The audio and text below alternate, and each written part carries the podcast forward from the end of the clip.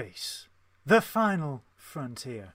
These are the voyages of the USS Adequate, our ongoing mission until we are cancelled and replaced by something far better, to review every Star Trek episode and movie in existence, to seek out new guests and make them very uncomfortable, to boldly go where many other YouTube series have gone before. My word, good evening, everybody, and welcome to another episode of Trekking Up North. I am your host, Captain Goodwill, and joining me as ever because we have pulled him back from the Mirror Universe, where Mirror Universe Synoiz was last week. We have pulled him back. We have gone through the Ion Storm, and we have pulled him back. It's Science Officer Synoiz, looking splendiferous in his velour shirt. Good evening, Synoiz. Why did you bring me back? Everyone over there was definite up for it. Gagging for it, they were. Lovely. But I love how you managed to do that very professionally, considering that we've now got this kind of game of chicken from when you say you're playing the intro of how absurd we can be until we actually go live. And then you can just go flick serious, and I'm just still pissing myself at like yeah, you didn't see this, but literally before the thing, I was trying to do an operatic vocal of memory from Cats. But about sausages. sausages. And, and, then Goodwill's like, sausages. Sausages. and Goodwill's like, mm, space. I am a consummate yeah. professional. However, yeah. thespian. thespian, is that what they call it these days? Um, yeah, oh, where is well. Christopher wants to know where is Goff Synoiz? He's back in the mirror universe, getting all oh. the nookie, all the nookie he could handle. all that nookie. The Ooh. mascara is running. The universe where everyone is bisexual. Thank you, DS9. Um, the, the facts, it's canon. Um, but uh, oh my god. Yeah, no, actually, to be fair, after this episode, I was thinking about doing the goth thing again because I quite like it. But um, yeah, after this episode, I was like, no, because I might actually cry like talking about this episode because of how amazingly wonderful and oh. like hard hitting it, it it was. And I was just like, a, it's warm, and B, I don't want to cry on a podcast. So let's. Oh, not. we'll all cry, but we've all cried on a podcast. It's it's part yeah, of. Yeah, but this time it won't be when wanking. So. yes, T- Miles. Um, Miles. anyway, um, how are you, Synoiz? I'm I'm good. I'm I'm in a depressing bit at the minute though, which is basically like where you just like someone's like, "Oh, we should hang out," and I'm like, "Cool, I'm free in three weeks." Oh. you know, and it's just like, "Oh, that that's really sucky when you have to do that." You, you but no, it's good. Um, we have SunnyCon this weekend. we do. Yeah, it's going to be exciting. I'm going to be there on the Saturday with Baron LeVay. Probably, uh, you know, as a boy being their photographer. So say hi if you're there on the Saturday as well. And then on the Sunday, fingers crossed, provided it's not too wham, I will be uh, there as the Velvet Snatch, and we're doing our panel. Oh I, my god! I've only got I've only got like four on my list of favorite cartoons. I'm kind of struggling. We're talking about our favorite cartoons, and I'm just like I don't know. you know, it's a weird thing, isn't you, it? Like, you've only got four. Yeah. Oh wow, I have I have thirteen. Um. Hmm. Yeah, I, I, you know this thing where I'm just like maybe I shouldn't be on this panel. you know, it's like, but then again, I can talk about one subject for a very long time. Good. Miles. I have. Mm, yes. How are you doing? Have you have you had a lovely week? Uh, you, no. Going anywhere nice? I like what you've done with your hair. It's proper posh. Oh, thank you. It's called washed. Um, yeah. I don't understand that. Yeah. Alpecin stops it falling out. Right. Uh, no, my, my week has been um, long, arduous. However, for the first time in seven months, I have a week off, and I'm looking forward to. Yes, I am also at SunnyCon Anime Expo at St James's Park at Newcastle upon Tyne on Sunday. I can't wait. Um, yes, me, Synoiz, and the rest of the Nerdy Up North team will be main stage panelists at SunnyCon Anime Expo St James's Park in Newcastle at 2 pm on the afternoon. So if you want to come and see us brick it live on stage, that's where we will be. Because, guys, there's about 600 people going to be there, and I'm just like, ha! so, yes, but I'm very much, I'm very, very much looking forward to it. I'm looking forward to getting together with our nerdy family once more onto the breach, dear, degenerates. Yeah. But uh, no, I've, I've got a week off for the first time in seven months, so I'm going to make the best of it. I'm going to sleep. I will be cosplaying as Voyager Hawaiian Tom Paris because SunnyCon at St James's Park, much like my 2023 calendar, is hot. And anything other than a Hawaiian shirt, I may turn into dust as a ginger. So if you see a very bright Hawaiian shirt, a tricorder, and a com badge, it is me. I will be recording live videos and other videos to put on our YouTube channel throughout the week. So please come and say hi. If you lick me, You win a prize. if no, if you lick me, I will hurt you. no, you will be put in the brig. All right, with Donna. So, other than that, who have we got in the chat tonight? Well, we've got the usual mainstays. Hello, Beth. Michael is getting pissed for the whole week. No, drunk, not pissed. We've got Christopher. Hi, Christopher. We've got the Legend of Lan. All the Discord favourites are here. We've got Paul as well. Hi, Paul. We're going to be nerding it up. No, you will not get £10 if you lick Goodwill, Paul. Stop incentivising the, the patrons, the visitors. Please. I beg of you. Not in the age of Cosy lives. Please stop giving money to lick me. Adam, what What- happens if I lick you? Adam, you are eight foot tall. You would have to bend down a lot to try and lick me, and I'm going to use that to my advantage. Can we just pretend he wasn't talking about you there? And I've got an answer for you, Adam. Uh, Oh my. Nine foot tall beast. Nine foot. I've heard he's nine foot. I've heard he's nine and a half foot. And he's also tall. I wasn't talking height. Big penis. Uh, anyway, so. That's how you smoke cigarettes, isn't it? okay. Twenty pound on the main stage. For God's sake, Paul, stop it. Stop it. I'll do that on the main stage. No! Twenty pounds. Twenty pounds. Twenty pounds. I could spend that on one pound mix-ups. Thirty pound and I'll lick have all myself. of the fizzy sweets. Thirty pound and I will lick myself live on stage. Um, Daddy's got fuel tonight. Daddy's got it. Daddy's got it. I actually I showed Goodwill a new uh, emote thing that I put on my Twitch that I'll be using later. That I, maybe no one else will find funny, but it makes me laugh. So uh, Oh my god, yes, we're getting all the ha ha's out now before we get to the wah wahs of we'll get the stupid stuff out, and then Mark will join and be like, "Oh, you were boring as shit this week," and I'm like, "Yes, yes, we are." Mark is here judging us. I, I can feel it in my water. um, but no, guys, we are here as ever to renew, uh, to review, start, renew, start. Oh my god, it's all gone wrong. Let's start again. Hello. um, we are here to review Star Trek Strange New Worlds episode 2, Ad Astra per Aspera, to the stars through hardship. All I'm going to say before we do get into this holy cow, this is Star Trek at its best. And I got a lot of Measure of a Man vibes from this episode, and not a Measure of a Man as you degenerates are thinking of. I'm thinking a Measure of a Man, the famous TNG episode relating to data. Um, Yeah. Shall we? Oh no! What's what's Paul saying? Yes, we What's will that? have to have a Graham Lick Goodwill on stage. Can you please stop forcing Who staff? said he was just Stop forcing the staff. it. It's like we're just because we call you a cult leader, Paul, doesn't mean you have to be a creepy sex pest. It's I know it's I know it's literally like a thing, but you know it's like that whole thing. Can we not just skip to the suicide? Can we not just Oh no, unalive. You can't say the S word. Oh, can you not? Oh. Unalive. Actually, Baron was telling me that on TikTok. Yes. And they, they were saying all this stuff on TikTok, and you're just going like, what? What? But people still know what it means. Like, surely that the, the whole point is not the word; it's the meaning. Oh well. Anyway, Well, it's either unalive or alivened. alivened. alivened. Enlivened. I'm feeling and today.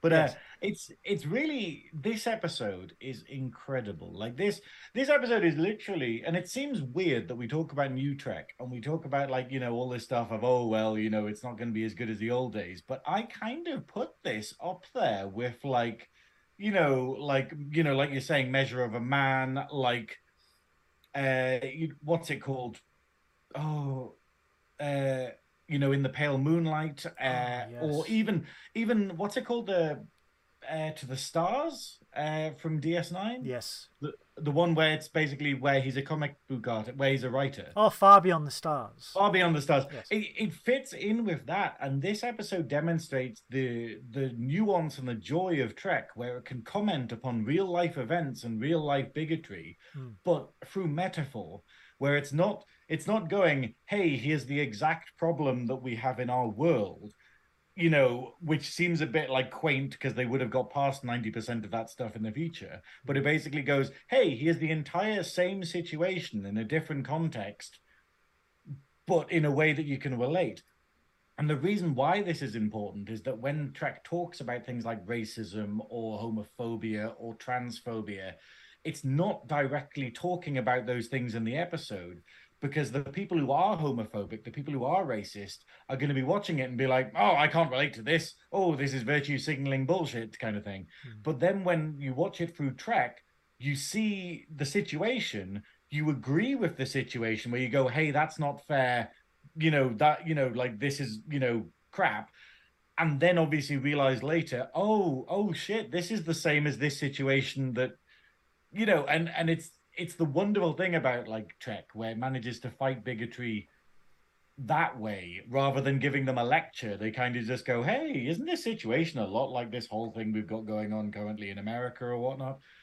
And yeah, like this is one of these really punchy episodes where it's it's very emotional. it's it's very relevant and Star Trek is is very clever to portray issues of its time, issues of the day in a way where people can understand them. It it it it, it translates problems that we are facing in a way that people understand and that people can can it it, it, it puts them in a context where Mm.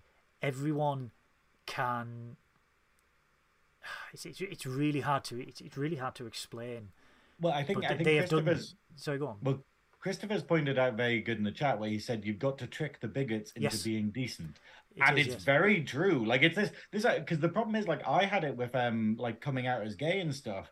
All of the people I knew that I grew up with who were bigoted and were like oh fucking gays and stuff like that. They're like very homophobic. Like the the way to fight against that was just being me and just like them realizing oh and being in that situation and being like oh I have to question this belief that I have because I didn't realize I hadn't thought about it in that kind of context. Nichelle And that's how this works. N- Nichelle Nichols famously said that when she was discussing some episodes of the original series with Gene Roddenberry, um, it was the issues of hey, we know you were trying to get this message across to people, but we are not sure if the people are going to understand it and they will struggle with what you are trying to put across in regards to certain episodes with with bigotry, racism, uh, and, and and the like, and, and and rights. And Gene famously turned around and said, "They might not get it, but the kids will." Mm. And I think that that is very poignant. That Star Trek, when when seen through a child's eye, does help children. I mean, it helped me, and it helped a lot of people who are my age, who grew up with, you know, the original series and the next generation stuff. Help them understand that these issues. It helped them understand that there is racism, there is bigotry, there is uh, discrimination and persecution of all kinds, but humanity can rise above it and tackle these challenges head on. And it's it's the fact that yes, it was geared to send everyone the message, but the people who would understand it the most would be the next generation, the, the younger generation, the people who would hmm. embody the very values that Gene Roddenberry and the like wanted to embody into these Yeah. people to, to build this utopia. And they, they mention this a lot through the episode where, you know, especially when they say that the Federation was built on a utopia and in building this utopia became prejudicial of people who they didn't want in that utopia.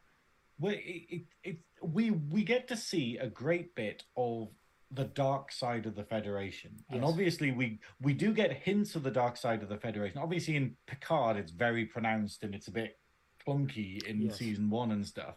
But it's the idea of like they're not. It's it's not a utopia. Like you know, in the capacity of they got really burned like you know so obviously what, what's it called with the you know the drug war where they have you know the uh, it happens before it happens between enterprise and the original series but you know where it's like the um oh where it's it's uh, q references it in escape from farpoint where basically Oh, that was have- World War Three. was it world war three yeah Yes. that happens before enterprise doesn't it Yes, it happened in the twenty between the twenty forties and the twenty fifties, where they controlled soldiers through the use of narcotics, which also it references how Germany controlled their soldiers in the Great War using ecstasy and, and the like, you know, through through as they call it, panzer chocolate. You know, Uh, but, it, wasn't called panzer chocolate was it no, no, but it's it's how it's it's how it's idea. Oh, I can't get enough of this panzer. Panzer ch- it tastes a little bit it's like how they they controlled their soldiers through putting drugs in their food you know Hmm. ecstasy and the like and they you know q reference i mean it wasn't mentioned a lot after that if if at all but q but it exists. Yeah, it yeah. exists in the universe, Yes. and obviously that's one big establishing event, like for humanity, where it's like, oh, let's never do that again. That kind of brought us together. yes. But the other event is the eugenics war, which is obviously was uh, began by uh, Khan Noonien Singh, wasn't it? yeah it was th- there's a lot of uh I'm getting issues. goodwill to talk about this because this is like preamble to what Yes. the episode's talking about. So, so uh, for, for those that don't know, the eugenics wars, it, it's taken on different uh, scenarios throughout canon because obviously Star Trek was made in the 60s, and for them, the 1990s was, was the distant future.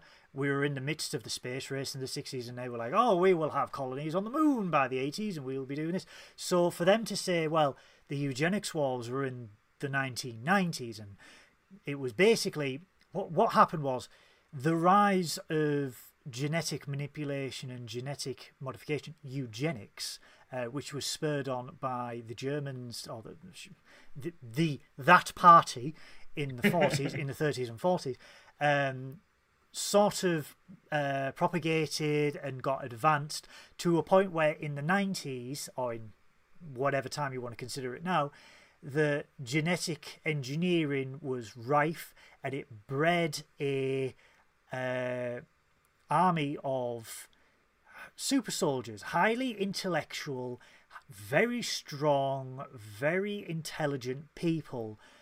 Uh, Who who- looked a lot like underwear models very beautiful people as well, because obviously, you with know, a lot of mullets. of the purest race. Um, but uh, it, it was blonde hair, blue eye. But it was um, basically they bred these people to, con- you know, they they were bred to control. They were bred to control the population. It run amok, and it ended up where these people uh, controlled a quarter of the planet, a quarter of, of Earth.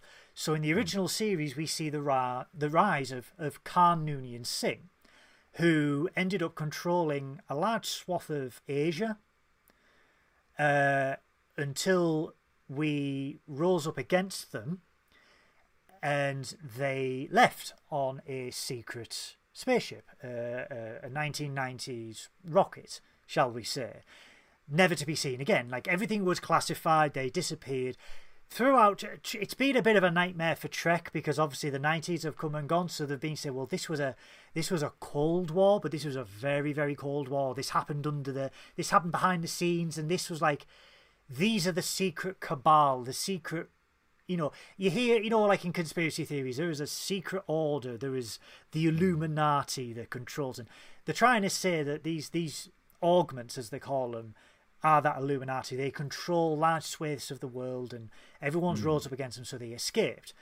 So Khan and that lot escaped, but be- from the ashes of the eugenics war, where apparently thirty odd million people died, Earth banned genetic uh, modification, manipulation of any kind. They, they, any embryos that were modified were taken away, hidden, stored.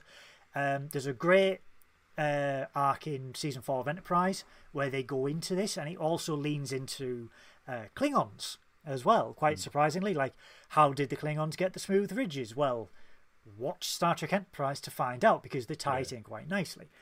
So it was a great. Sorry.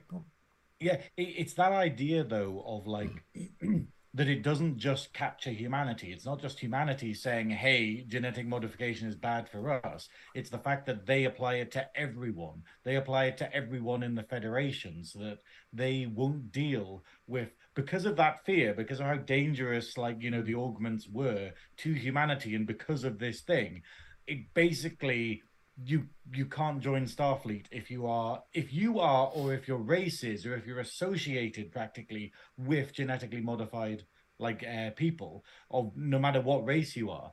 And it's kind of like it's kind of like if you banned German people from having jobs or something nowadays because of what happened in World War II and it's kind of kept there where they're just going oh we're just we're just being safe we're just you know just making sure and then yeah we have all these people where like we have the character of La'an uh, the security officer in uh, Strange New Worlds, who is a, di- a descendant of Khan Noonien Singh, Yes. who isn't augmented directly herself, but she still lives in this sort of like with this prejudice over herself and this kind of self-hatred because of what she is because it's been battered into her so much since she since she was a child. Oh you're augmented. You are you are from this horrible monster. Yeah. and they you know and this episode is very much about dealing with your heritage dealing with your past and your race and like you know and the unconscious or conscious bias from other people based upon what box you fall in rather than who you are as an actual person you know basically Christopher Christopher asks, "What about Data? Data is uh, an android, so he doesn't fall under the category of genetically modified because he is an artificial. Um, he is an artificial being.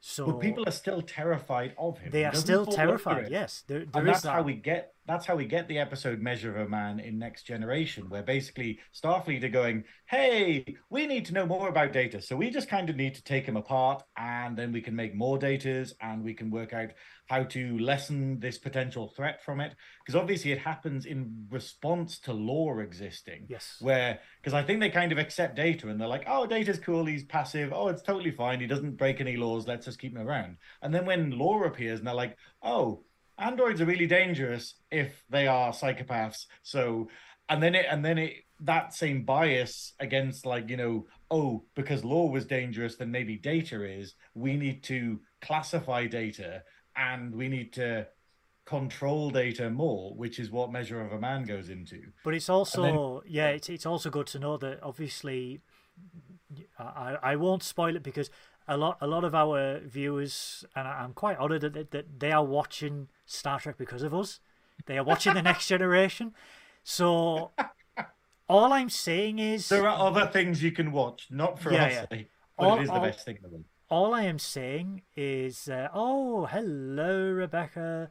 Uh, loving, uh, love the sum up on, unco- on unconscious bias. Yes, thank you very much, Becca. Yeah. we will see you Sunday at Rebecca SunnyCon. Morgan. Yes. Um, That's but how we say the name. all, all, all I will say is in, in regards to data and the prejudice in regards to artificial life, watch Picard. Um, and and and you will see what what happens because of that. But very much with the augments, it was like this is not allowed, not at all. And, and I mean, this continues all the way through Deep Space Nine, as we see with Julian Bashir as well yeah. it continues uh, and and you know it's sort of like this is bad this is what happened to us we don't want this to happen on a galactic scale because superior uh khan's phrase isn't it superior i'm gonna have to google it it's But I think the um I think the thing about it though is that um this parallels real life a lot because we have it where because there's a a potential threat, we're willing to throw the baby out with the bathwater. We're willing to be like, oh well, because something bad might happen, uh, we should just ban this entirely. And then realizing that that's like irrational, that irrational fear that like you know, and, and obviously we there's a lot of parallels you can make to real life now. Like obviously no one really thinks this way, but like you know the the bathroom thing with trans people, where they're like, oh, trans people going into women's bathrooms, they're gonna molest everyone, and you're like going, what? You know, like that might have happened like once or twice. Is that a reason to ban it in the whole world, kind of thing? Yes. And in the same capacity, it's like I'm pretty sure the people that would do that would do it regardless of laws. You know, it's Yeah. that it's that horrible thing. But it's the fact of it's, you know, that kind of oh well, because there's a threat there, we'll just ban this totally. And that's exactly what this is. It goes, hey, we had Khan Noonien Singh, we had the augments in the past, therefore we'll just ban it outright. And the problem is that, like, the Federation, their whole claim is that they're accepting. Their whole claim is to go out and find new worlds, uh, welcome alien races into the Federation, and basically be sort of like, let's all work together. And then it's nuts that they, throughout all of Trek, like even going up to DS9, they still have this hard rule of going, nope. You know, like literally, nope, nope, fuck you. If if you're augmented, fuck you. It doesn't matter how well you've done, how good you are, what your actual record is, fuck off. And it's yeah, and it's kind of nuts that there's this sort of like seed of sort of horribleness in the center of the Federation. it highlights um, it highlights the fact that Starfleet and in fact that the United Federation of Planets is not a perfect utopian society as people believe it to be that as with everything there are dark sides there are controversial sides oh thank you for donating one pound 49 for a unicorn peaches I don't get the the reason for one pound forty nine, but okay, must be a sticker. Delicious. Delicious. My But yeah, delicious unicorn. it I will taste its rump. yeah. Oh my, it's but it's sort of it. These episodes sort of. I mean, DS9 did it quite a lot with Starfleet. That there is a grey side, there is a dark side to the United Federation of Planets, and this goes to emphasise that yes, this utopia does have its downsides. It does have its prejudices and persecutions. Let's get into the episode itself because the episode opens with uh, a young Una. Well, In- uh, just as context, this episode basically in the at the end of the first yes, yes. season of Strange New Worlds, uh, we found out that well, we knew, but basically, um, the first officer Una is an augment. She's from a race called the Illyrians, Yes. who are base who basically are augmented. Like their culture is that they augment themselves. They mm-hmm. kind of keep tinkering around with their DNA to make themselves like better. But because it's there in their society, even if they don't agree with it, they're still augmented. And so even the ones where even the people where they've you know got away from it or they can't really help it they're still blacklisted and they're still treated as outsiders so she applied to starfleet and lied on her application so even though she's been in starfleet for 25 years and like has all these commendations and stuff they found out because she had to reveal herself to have these uh, you know uh, supernatural powers in order to save the whole crew of the Enterprise in season one, and then Starfleet immediately goes uh, arrested, and she's on trial. And so, in the last episode, the first episode of season one, we have it where Captain Pike goes off on a mission to basically get the best lawyer in space, like the best lawyer that they can possibly do for a civil rights case of this nature, who is also an Illyrian, uh, and convince them to fight Una's case, and that's where this starts off, basically. Yes, because the episode starts where we see a flashback scene of a young Una who is sat in bed with a broken leg, and the parents are refusing to take her to a doctor because if they take her to a doctor, they will find out who she is. They will lose everything because Illyrians cannot. I mean, they they they. We'll get into it, but there is a reason why the Illyrians, uh, why they cannot go to a normal doctor because this is a simple even by today's standards a broken leg is something simple that can be fixed it can be aligned it can be patched up they refuse to because as they say we will lose everything and we see that this young una is glowing and then the parents go we'll find another way she's going to be okay back to present day we see uh, una and her attorney talking to captain batel where Batel orders a, um, offers him a bargain. So plead guilty. You will be dishonorably dismissed from Starfleet. There will be no jail time, no exile. You will be a free Federation citizen, and we will seal your records. Una says that this is just Starfleet looking the other way. Yeah. It's it's literally the idea of going, they don't want this horrible case to go to court because Yeah. the whole thing is basically them going, yeah, yeah, cool. Uh, we've been singing her praises for years. She's really well respected, but actually, we're going to put her in jail because she's different. And you know, and it's the idea of they're very much going, hey, if you'll just not do that, then we'll just let you off scot free. Uh, but you're not allowed to be in Starfleet, even though it's your dream. And yeah, and But even a obviously she lawyer- just kind of. Well, the problem is though, it points out how corrupt this situation is, where her lawyer's like, "Oh, it's a good deal, you should take it," and then Una points out, like, "How can I trust his counsel when he works for you?" Yeah, when he works for you, and it's like, yeah, that that's just like, it's like the DA in America ah, sending a Yeah. DA, and it's just like that that, that what? Eh? Like, how does that work? But then we go back to the the Volterra Nebula, where Pike has gone to find this lawyer. And he's running. He's going to this office. He can't breathe. Uh, Stardate two three uh, two three nine three point eight. I have to say, I thought this was a bit crap, the special effects, because basically it's got Pike walking down like this like street, and he's got a gas mask on, and he's like struggling to breathe and stuff, and no one else does. But no one looks like an alien. It's just human people. And I just love the idea that they just got a random street and went like, okay. But those Anson are all Mount Illyrians. Just walk down this with like a Those are all With a gas mask on. because my Hmm. my theory is with because when the Illyrians were first seen in Star Trek Enterprise, they were different. They looked like uh, a humanoid species that is non-human. The Hmm. Yeah. theory is that obviously they genetically engineered themselves to look like human beings to to make themselves no longer look like a natural Illyrian.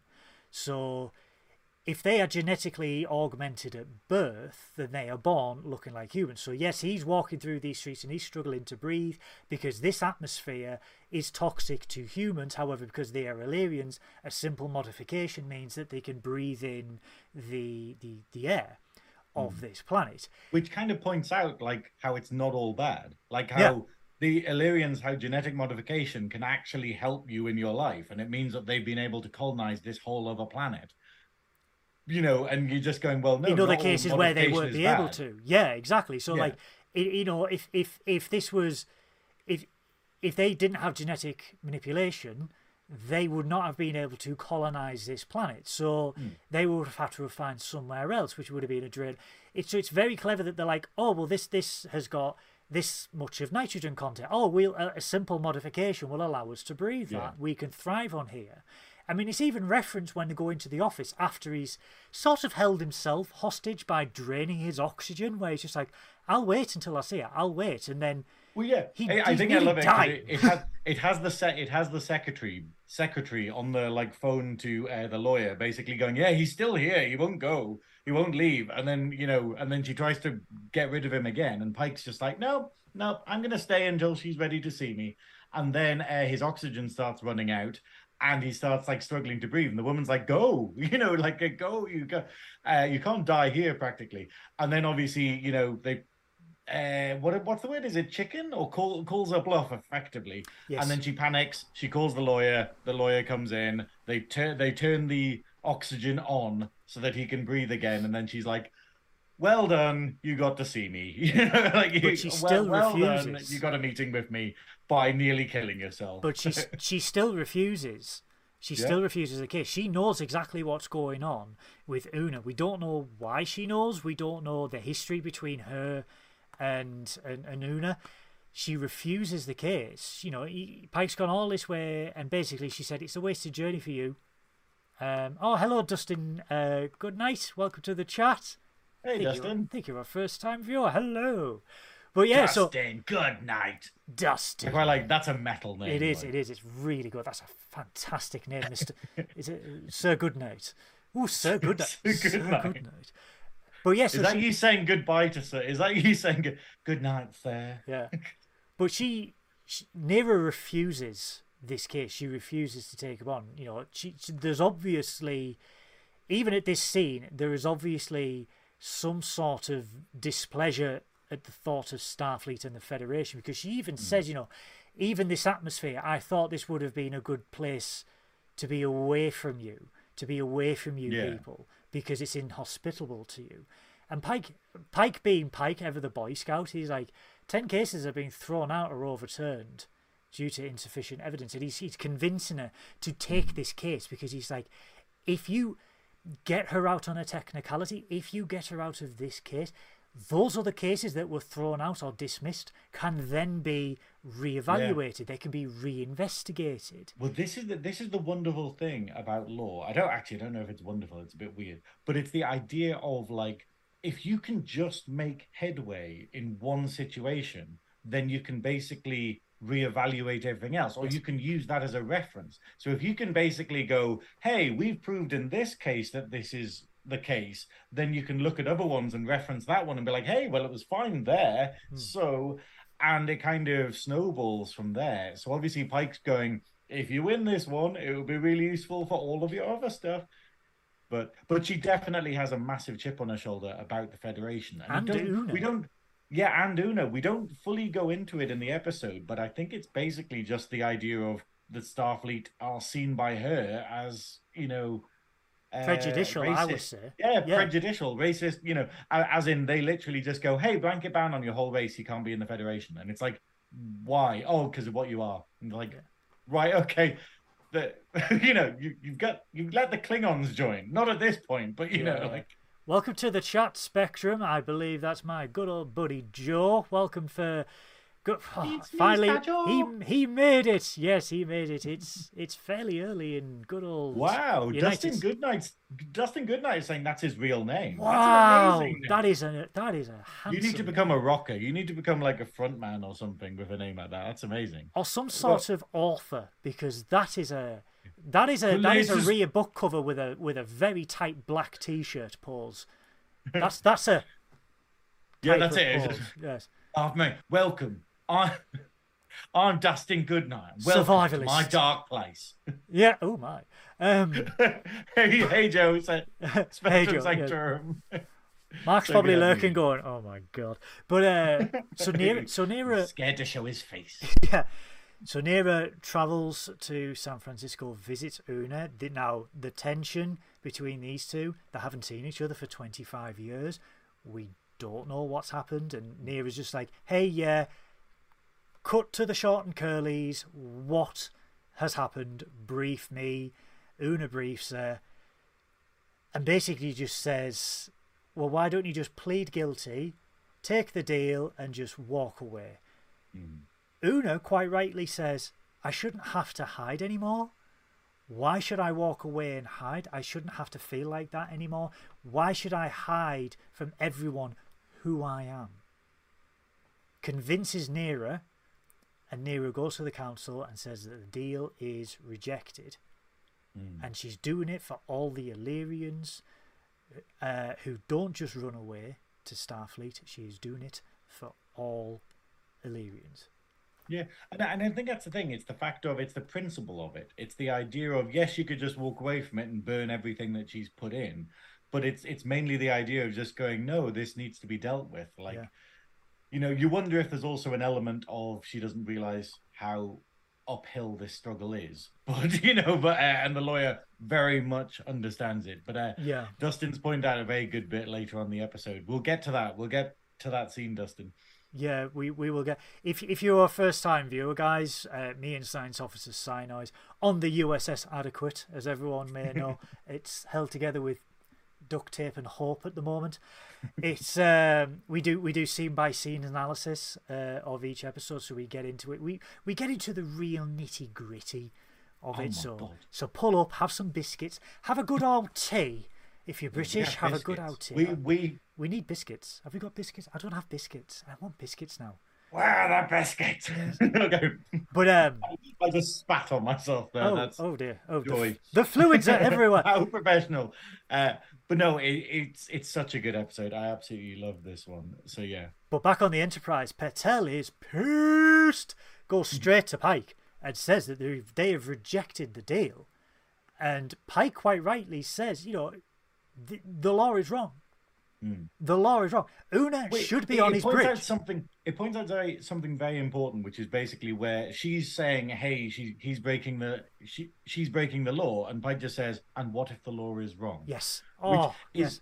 something that is very, very relevant to like today. You know, like for instance, the fact of in the UK, Parliament keep trying to push the anti-protest bill. Oh, Like God, it's the I idea where they literally go like, "Oh, okay," you know, like, and this is terrifying that the Tories are trying to do this, and obviously you've got, uh, you know, red Tories helping them, but it's the idea of like going, "Hey, we can do that retroactively." So we put this bill in, and then if you've ever been part of a protest or if you've ever been arrested for sort of like disturbing the peace, we can just pull that up and arrest you, and you're like going, "That's terrifying and draconian and horrible."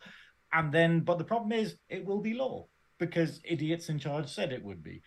And the importance of basically understanding when law is wrong. Like when we go, yeah, just because we're saying it's a law doesn't mean we can't change it, doesn't mean that we shouldn't question it and go, is that still relevant now?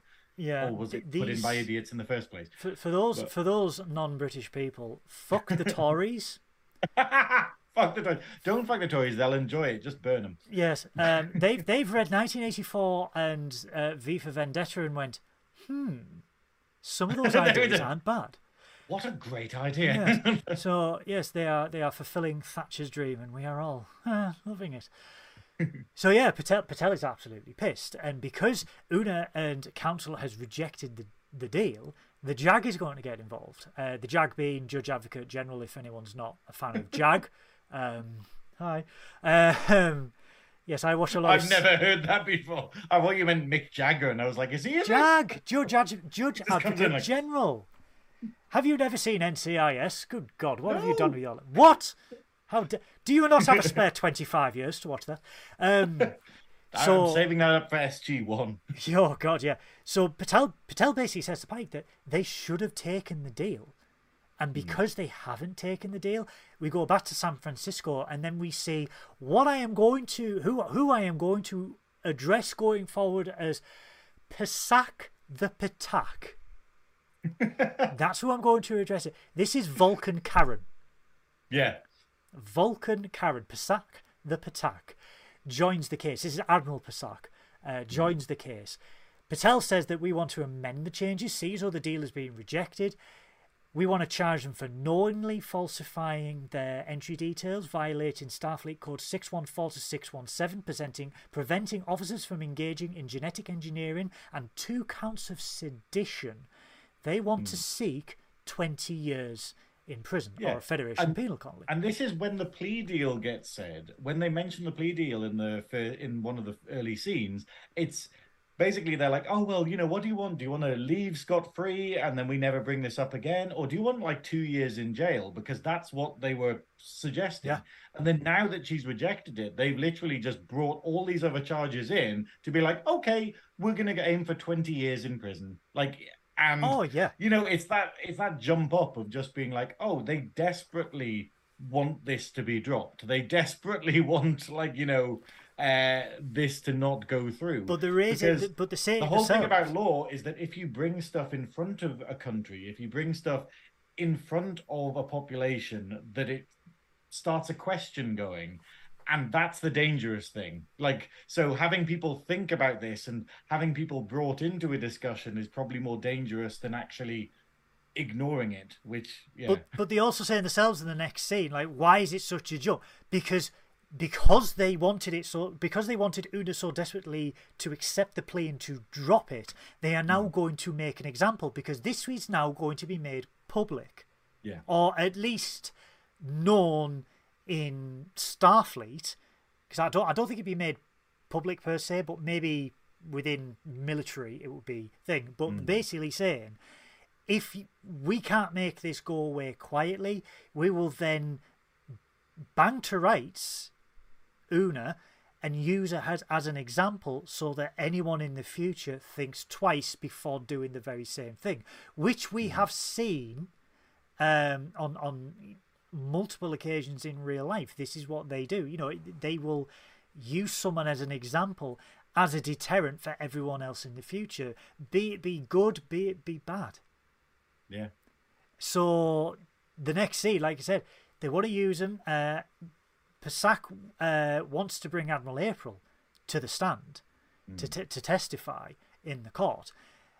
And Una goes, well, that, that must be a good thing. And Neera's like, well, no, because Pasak wouldn't. Pasak, the Patak, there's a lot of P's. I should get a pop filter. Yeah.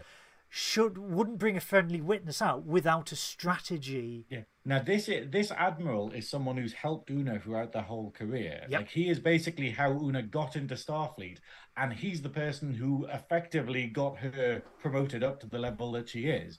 So the idea of him being brought to the stand, and obviously we get to see how good the new lawyer is. Uh, they're called Neela, aren't they? The lawyer. Neera. Is it Neela? Yeah. How good Neera is as a lawyer because she sees what is happening here, where they just go, oh, well, if it's my mate and they're being brought to the witness stand, and that's going to be great. But effectively, what it is is that going, hey, they're going to have a strategy and they're going to use his duty to basically sort of bury you. Like, Oh yeah, yeah. that's what they try and do. because because because at this stage Una wants to take the sta take the take the stand. You know, I want I want to def- I want to defend myself. I want to tell them my story. And at this stage, Neera's going, "No, we are going to do it my way this time, not your way." Una agrees, and then we see that Neera goes uh, is is is being back to the Enterprise. Is set up in Una's quarters by Pike, and asks La'an for the Starfleet Uniform Code of Justice because it, it's going to help the case. Yeah. La'an at this point feels that she may be able to to help um, based on the the case of Starfleet versus Wick, where evidence was dismissed on a technicality. Uh, and Una believes that at this stage that evidence might have to be dismissed because it was either unlawfully um, unlawfully uh, submitted or Gained. falsified or gained or falsified. And the interesting thing here is that, like, there's a subtext in the episode, which is the fact of La'an's backstory, like we said, is that she comes from, she is a descendant of Noonien Singh, the, the augment uh, and, you know, dictator, basically. And she hates augments. She has an absolute bias towards augments, but that gets challenged in season one of it when she finds out that Una is one. Yeah. Like, Una, who literally saved her life and has brought, given her the life that she has now and it's so it's basically we've seen this change in La'an where basically um you know they're going oh well but they're my friend but they're something I hate so maybe I'm wrong maybe they're not all bad kind of thing but it's the idea of we still don't know who actually told on Una because the whole crew found out that she was an augment but uh, an Illyrian but then basically all went oh cool she's our mate so we won't tell anyone and kept it a secret and then somehow Starfleet found out. So we still don't know if someone turned them in or if it happened a different way. And so having La'an basically go, Hey, I want to help and I want to see if I can do something. And there's an element of suspicion. There's an element Yes. of suspicion because we're like, did La'an turn them in? Like we thought that they'd come far, but were, were they still kind of, oh, but actually I did it, you know, because I hate Illyrians, you know, or I hate Augments. And so there's that thing here, which is why it, this scene feels a bit tense, where you're a bit not sure on La'an's intentions. Yeah. And throughout the episode, when she's investigating, we are a bit like, And it- maybe, maybe it was her, and maybe she's trying to cover her tracks, you know. And at this stage of Strange New Worlds as well, it should you know we should point out yes she is a Noonien Singh, but it's yet to be fully explored. We we do have a backstory for La'an, hmm. which was explored in season one, where she was on a civilian ship for a colony, and they were attacked by the Gorn, and the Gorn essentially were harvesting humans to to lay eggs and and to be hmm. food for their young. That's all we know for for La'an. The whole Noonien Singh thing has yet to be explored in Strange New Yeah. Worlds, and it will be very interesting to see how they explore that. Sorry. So, at this stage, La'an's hatred for not augments but genetically modified people mm-hmm. is strong. We don't know fully why, what she's been told about Khan Noonien Singh at this point. We, we don't know. But the hate is there, and we see that in season one when we find out that Una is an Illyrian and that La'an feels betrayed. she feels absolutely betrayed by this. Yeah. So at at this stage of the episode, it's a very much who done it, who done it.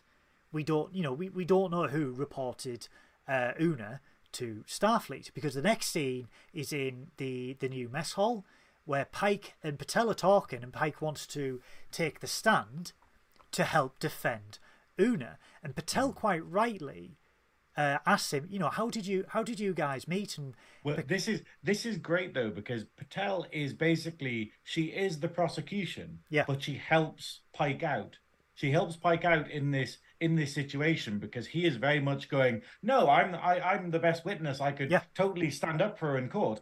And that's not the point. You answer the questions that they give you, and then basically Batel walks him down a scenario and tricks him into basically going, you know, like going, hey, so how do you feel about this? And then he goes, oh, oh, I can't answer Yeah. this question without incriminating myself and Una. yeah, Uh, you know, and she's like, yeah, that's why we're not asking you on the stand. That's why Una's not being asked on the stand because, you know, if they answer the facts as they are, it is still illegal. And the whole point isn't whether the law is wrong. The whole point is, did you break that law that exists? because it's not about taking the stand and giving an inspiring speech, as is what's referenced earlier on Yeah. in the scene where Which he's know, very he's- good at, as yeah. we've seen. as he's you know he's giving a speech to Una. This is how they met. He was giving a speech to Una at the academy about, and she pulled him up on his bullshit. And it's it's very much that Batel is trying to convince Pike, you giving that speech will not do anything. They will cross they will cross uh, examine you. They will pull you up, and you will be fucked. But it won't just be Una, it would be you, and it would be the entire crew of the Enterprise. So, you know, she said, not only for Una's sake, but for your sake and the crew of the Enterprise, do not take the stand. the problem we have is that everyone is uh, everyone knew about it because Yeah. everyone found out that Una was like an Illyrian and shouldn't be in Starfleet, and then they didn't say anything, and that makes them Complicit. uh, complicit to conspiracy. Yeah. And basically, it just means like if anyone, if anyone says that they knew about this before Starfleet found out about it themselves, then they all, that all their careers are fucked. yeah, because they're all that's- accessories. Yeah. Yeah, that's it. That's the word I was trying to think of. Accessories. Yeah. I'll think about Claire's accessories. Going to get me some bangles? Oh, Yeah. Claire's accessories. Give us a call, What's darling. I, I hate Claire's accessories because they have that offer on. They Doesn't matter, darling. You won't know. They have the trick offer where it's basically you have you get four items and you get one free. But try finding four fucking items you want in Claire's accessories. You just like you get to three and you'll be like, you know, it's the hours I've spent. Thank God the Starship Anyway. Adequate has replicators that barely work.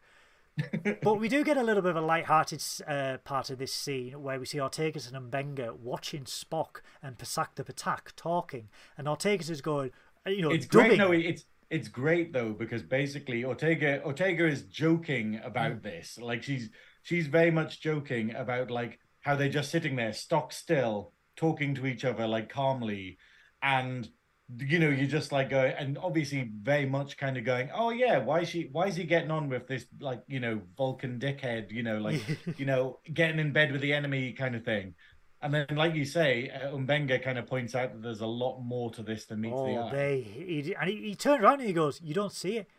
They hate each other. They absolutely detest each other." And it's confirmed when Spock walk. Like we hear nothing, we see nothing. We just see two people having a convers- having a quiet conversation. And Spock comes over and he's going, "I apologise that you had to witness that outburst." And he's Yeah. like, out of all of Sarek's former colleagues, Pasak brings out the worst in me, and they're just like, uh, I mean, it doesn't help that he looks like the fucking villain from Stingray. Is it? Is it? No. oh my god, he does. You know, he, he And actually. Pike's guys, Troy Tempest. if you yeah, if you're watching on the YouTube, basically like when it scrolls along, there's a bald character, and he is the character we're talking about with these massive eyebrows, and he looks like the villain from Thunderbirds. But you know, but, Oh, Thunderbirds as well. Oh, it was Thunderbirds. It was. A, oh my god. Because Yeah, it was. Stingray was the weird The guy hood. who just had a house that transformed, but in the middle of nowhere, and you're like, why did you change it back? No one will find it. The the villain in Thunderbirds was the Hood. Yes, all this, Yeah. all Pasak has to do is have glowing yellow eyes, and we have got the hood from Thun. Wow, we have got Thunderbirds into the He's, Star Trek he's review. coming up. He's there. He's there on the screen now. But um, yeah, no. Becca confirms it. Becca's just said, I thought it was just me. Yes!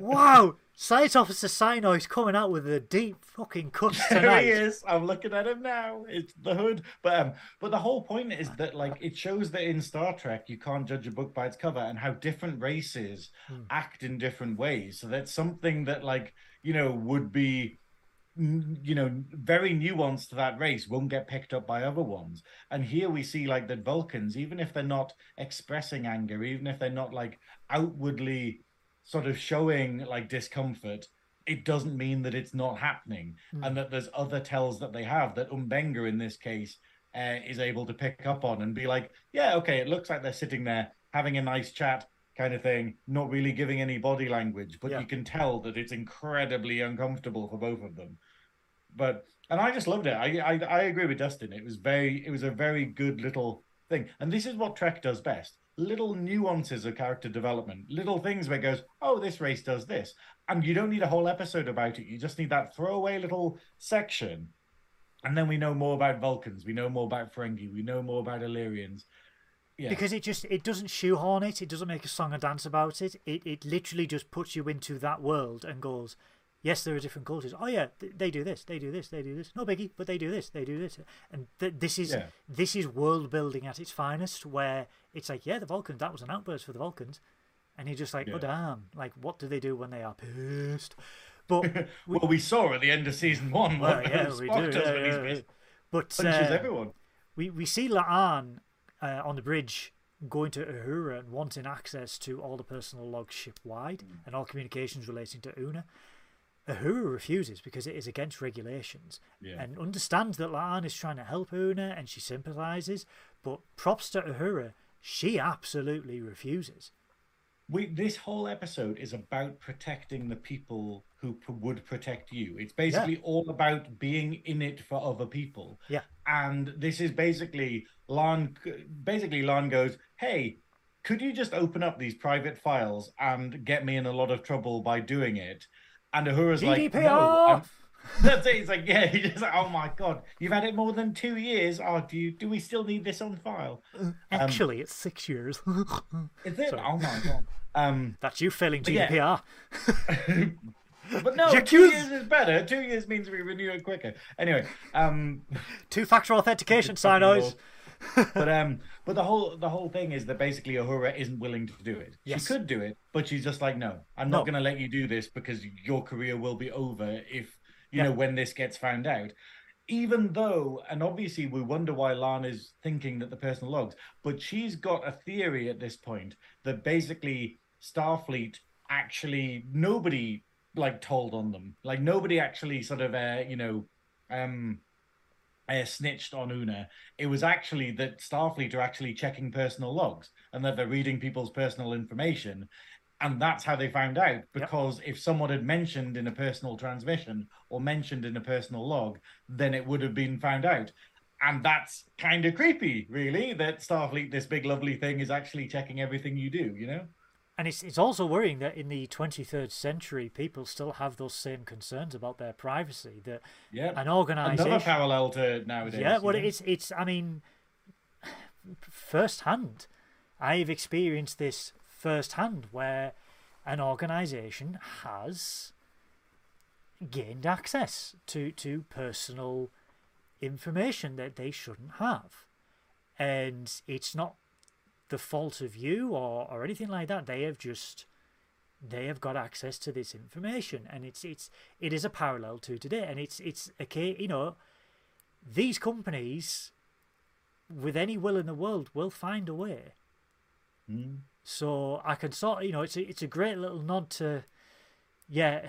Christopher Reeve just said, "Alexa, stop listening." Yeah, It's it's really creepy though. We did It it, like I, I I turned it all off on my phone and stuff, but we had it with like a mate where we were joking about like how it all works, and therefore we had the mo uh, we we got had his mobile phone and we were basically just saying loads of stuff about a particular product where we were like, oh, I love micro machines. Micro machines are the best thing in the entire world. Remember when we used to play with micro machines and stuff all the time?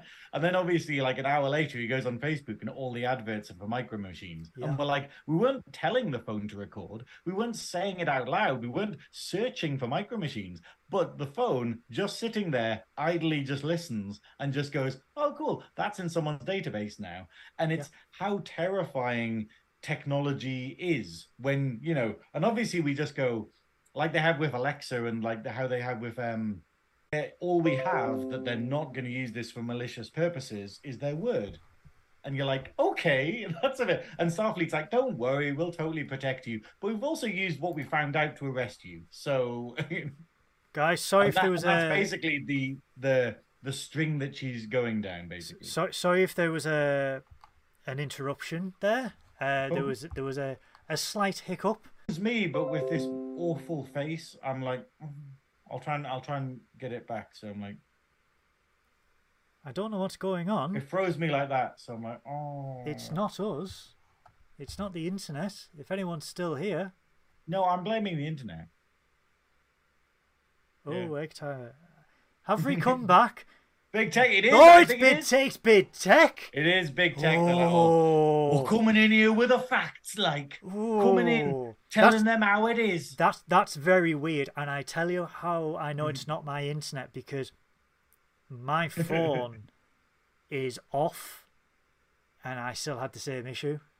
My phone is off No, I think if everyone starts getting out, concern that we have is another great parallel. We've just disconnected again, and now we've reconnected. What is going on? what is going on? My days. But uh, yeah, sorry. Let's continue with the episode then. Yes, let's continue. As ever, guys, if anything does happen, let us know. I apologise for the technical issues. Trust me, it is not us. We are. I'm running perfectly fine, Yeah. and so sign Is the uh, yeah? It seems it seems fine. It seems uh, Yes, it's skipping. It's keep doing it. Apologies. What is the next scene in this? Like, the the trial um, begins. the, the trial begins. Yes. Now I love this because in this trial it has the computer voice, and you can tell that they're getting someone to do the computer voice that sounds a lot like Majel. Like Yes. and it's this and it's this thing of obviously they can't get her because she's dead um but the fact is that they've got the same kind of vibe with his voice where they've got this kind of cold but then still personable kind of woman's voice and i i, I appreciated what they tried to do here Yeah. Yeah. Um, I'm just having a quick look, make sure everything's all right before I continue. Bear with us, guys. Uh, da, da, da, everything seems to be fine. It's very strange. Uh, yeah, the the, the try. I mean, this this begins. What what is, uh, uh, the best segment of this entire episode?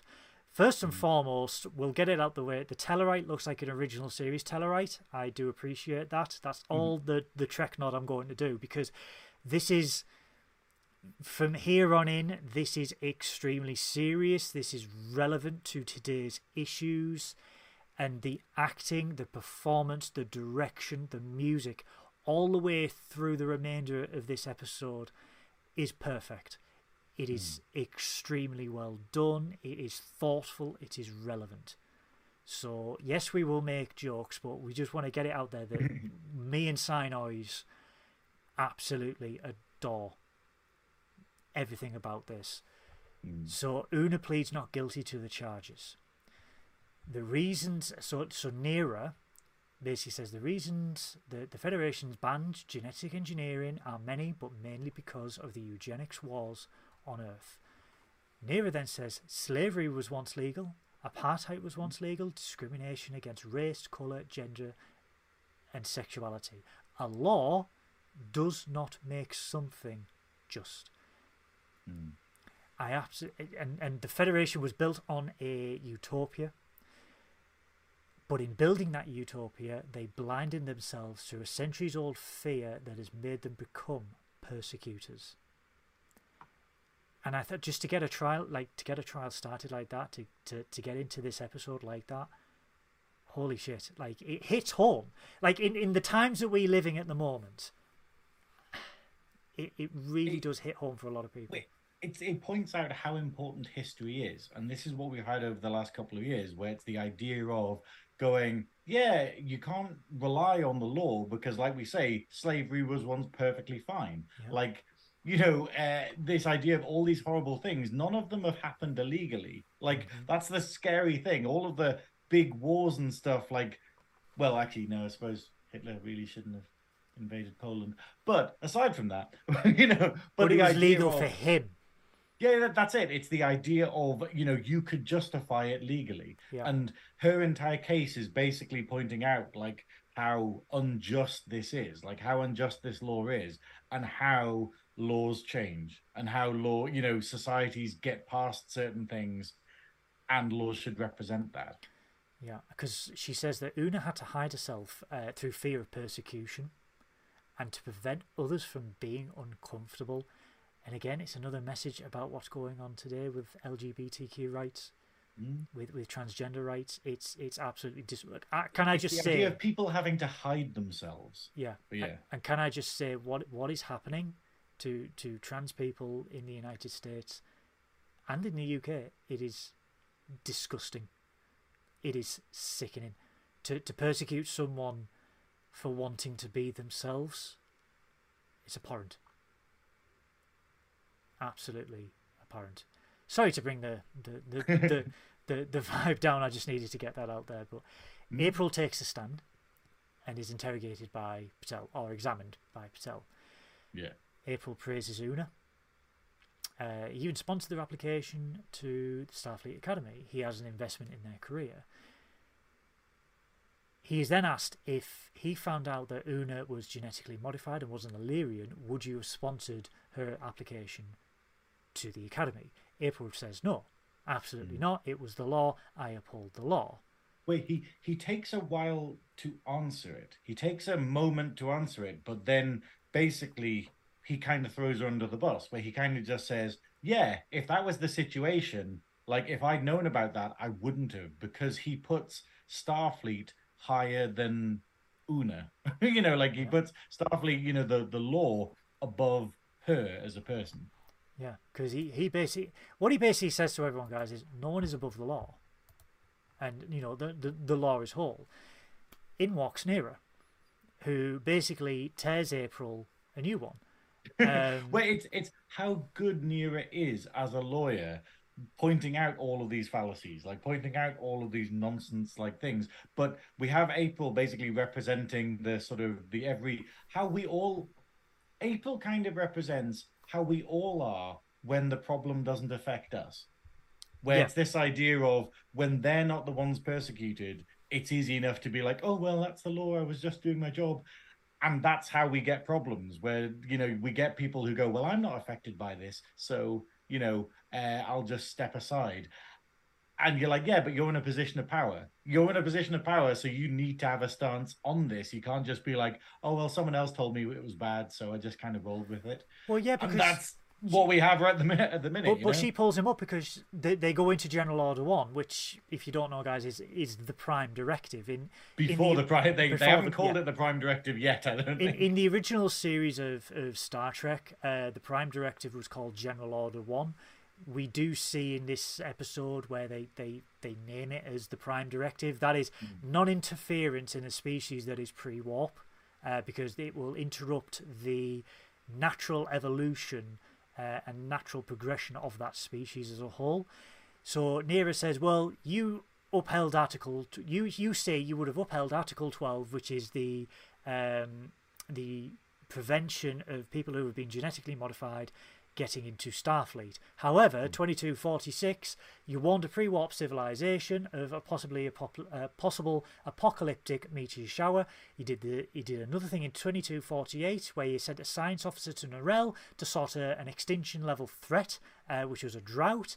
And then on Manus 2, you revealed yourself to a pre-warp situation. So she basically says, the law for you is subjective and you bend it to your own will how you Yeah. see fit. And the idea of how nuts it is that he's going, oh well, we've got this law against genetically modified people, and we're going to uphold that, but I'm willing to bend the law in these other situations that I personally think it's allowed in. and just that weird double standard that he that he has there.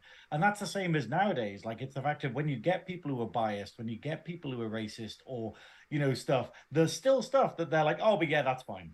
You know, Yeah. and it's that weird, crazy stuff. Like, yeah, so many people where they're like, oh, well, I don't like this on religious grounds, but I'm perfectly fine with uh, this, you know, oh, well, with theft or not paying my taxes or, you know, like, uh, you know, like I don't know, torrenting or something else that's illegal, and being like, hang on, how are you fine with this breaking of the law, but not this other one that also affects people? And you know, and that's how people justify it. And it, we, it points out that the bias isn't that they're they're hiding behind the law, not, you know, they're they're hiding behind the law to hide their actual bias, where Yeah. they just don't want this thing because they're scared of like genetically modified people, and that's why they're upholding this law rather than because it's actually dangerous or because it's actually what the law is, you know? Yeah, I went on a ramble there. Sorry. well, no, no, abs- absolutely fine because it, the, the judges put a stop to the inter- uh, let's be honest, an interrogation into April about his interpretation of the law, how he sees fit per every situation. Neera then comes back and says, "Well, Una's changes were done before she was even born." Uh, without her consent, and she has been arrested because of a violation of the law. The regulations are flimsy and, and, and, and suggestive at best you know, April wouldn't have sponsored Una's entrance, but accusing him, as, but also accuses N- uh, Neera accuses him of discrimination and prejudice. And this It- it's, a results, it's just a very good point, like what what she does here. yeah, but this results in all of April's testimony being stricken from the record. Where- This is how bad it is, where basically you can tell that the court is biased in a particular way because they do this, where they basically go, oh, because she pointed all of this out and pointed out, you know, the flaws in the system. And it's the fact of the system protects its own, as we see. Yeah. Like, so, and it's the fact of, oh, they're like, oh, bollocks. Now we have it on testimony that April has confessed to, yes, I bent the rules, yes, I broke the prime directive and stuff, and they have that on tape. They're like, oh, well, let's just remove that from the record. So they're demonstrating her point, like by getting rid of her point. And it's Yeah. just like, okay, right, you know, so you're willing to just hide all of that evidence and go, oh, well, it's kind of fine that he broke the prime directive. We just won't mention it. you know, it's the, the it, that's part of how good this episode is. But but this is the thing because April is, is naturally pissed, and in a brief scene we see between Pike and April, they you know April goes, well, this this lawyer was your idea, and he's like, she's the best best civil defense lawyer in the galaxy, and he's like, well, I, I could have basically told the the the judges all the bene- all the positives of Una being in Starfleet, and I didn't get the chance, and then Una herself is absolutely pissed at Neera for for attacking April and the Federation, and then it becomes apparent to Una that Neera is using this case as a platform um, for dismantling the law and to bring justice to the Illyrians. But you know, she's using it as a soapbox to broadcast her hatred of the Federation. And you know, Neera raises a point. It's not just about you.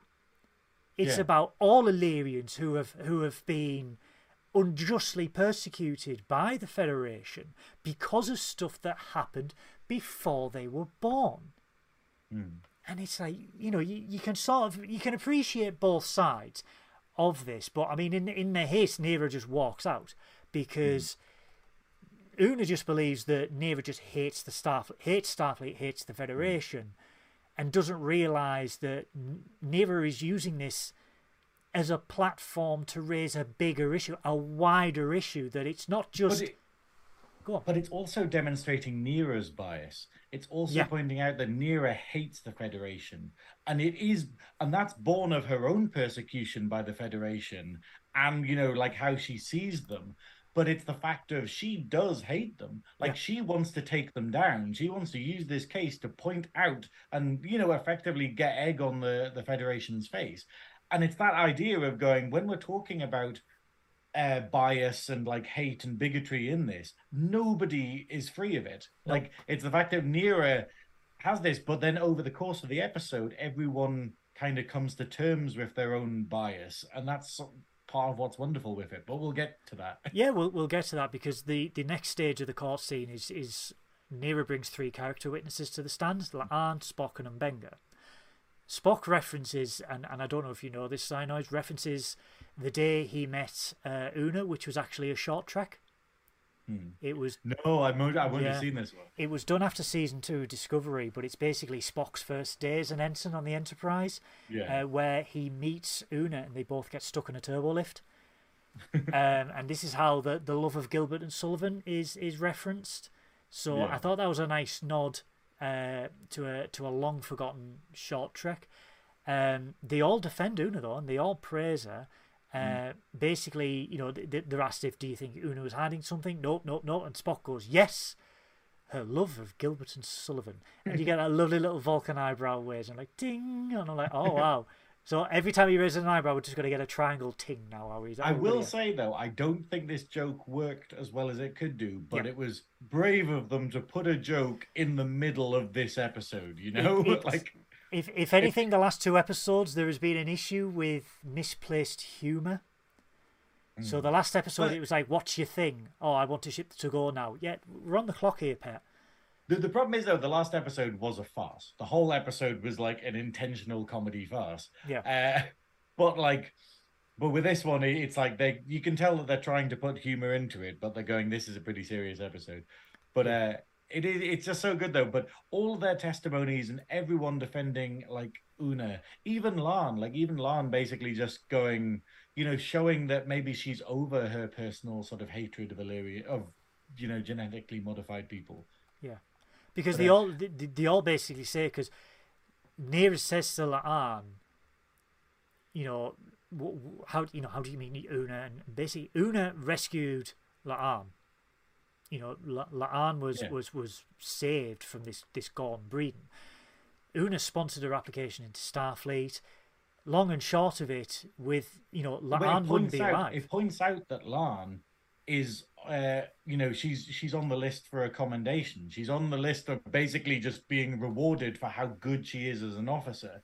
And obviously this, and uh, Neera points out like, hey, so um, all of those people that you saved from your time in Starfleet, all of those great things that you've done, and all of these things that Starfleet's going to commend you for, wouldn't have happened if it wasn't for Una.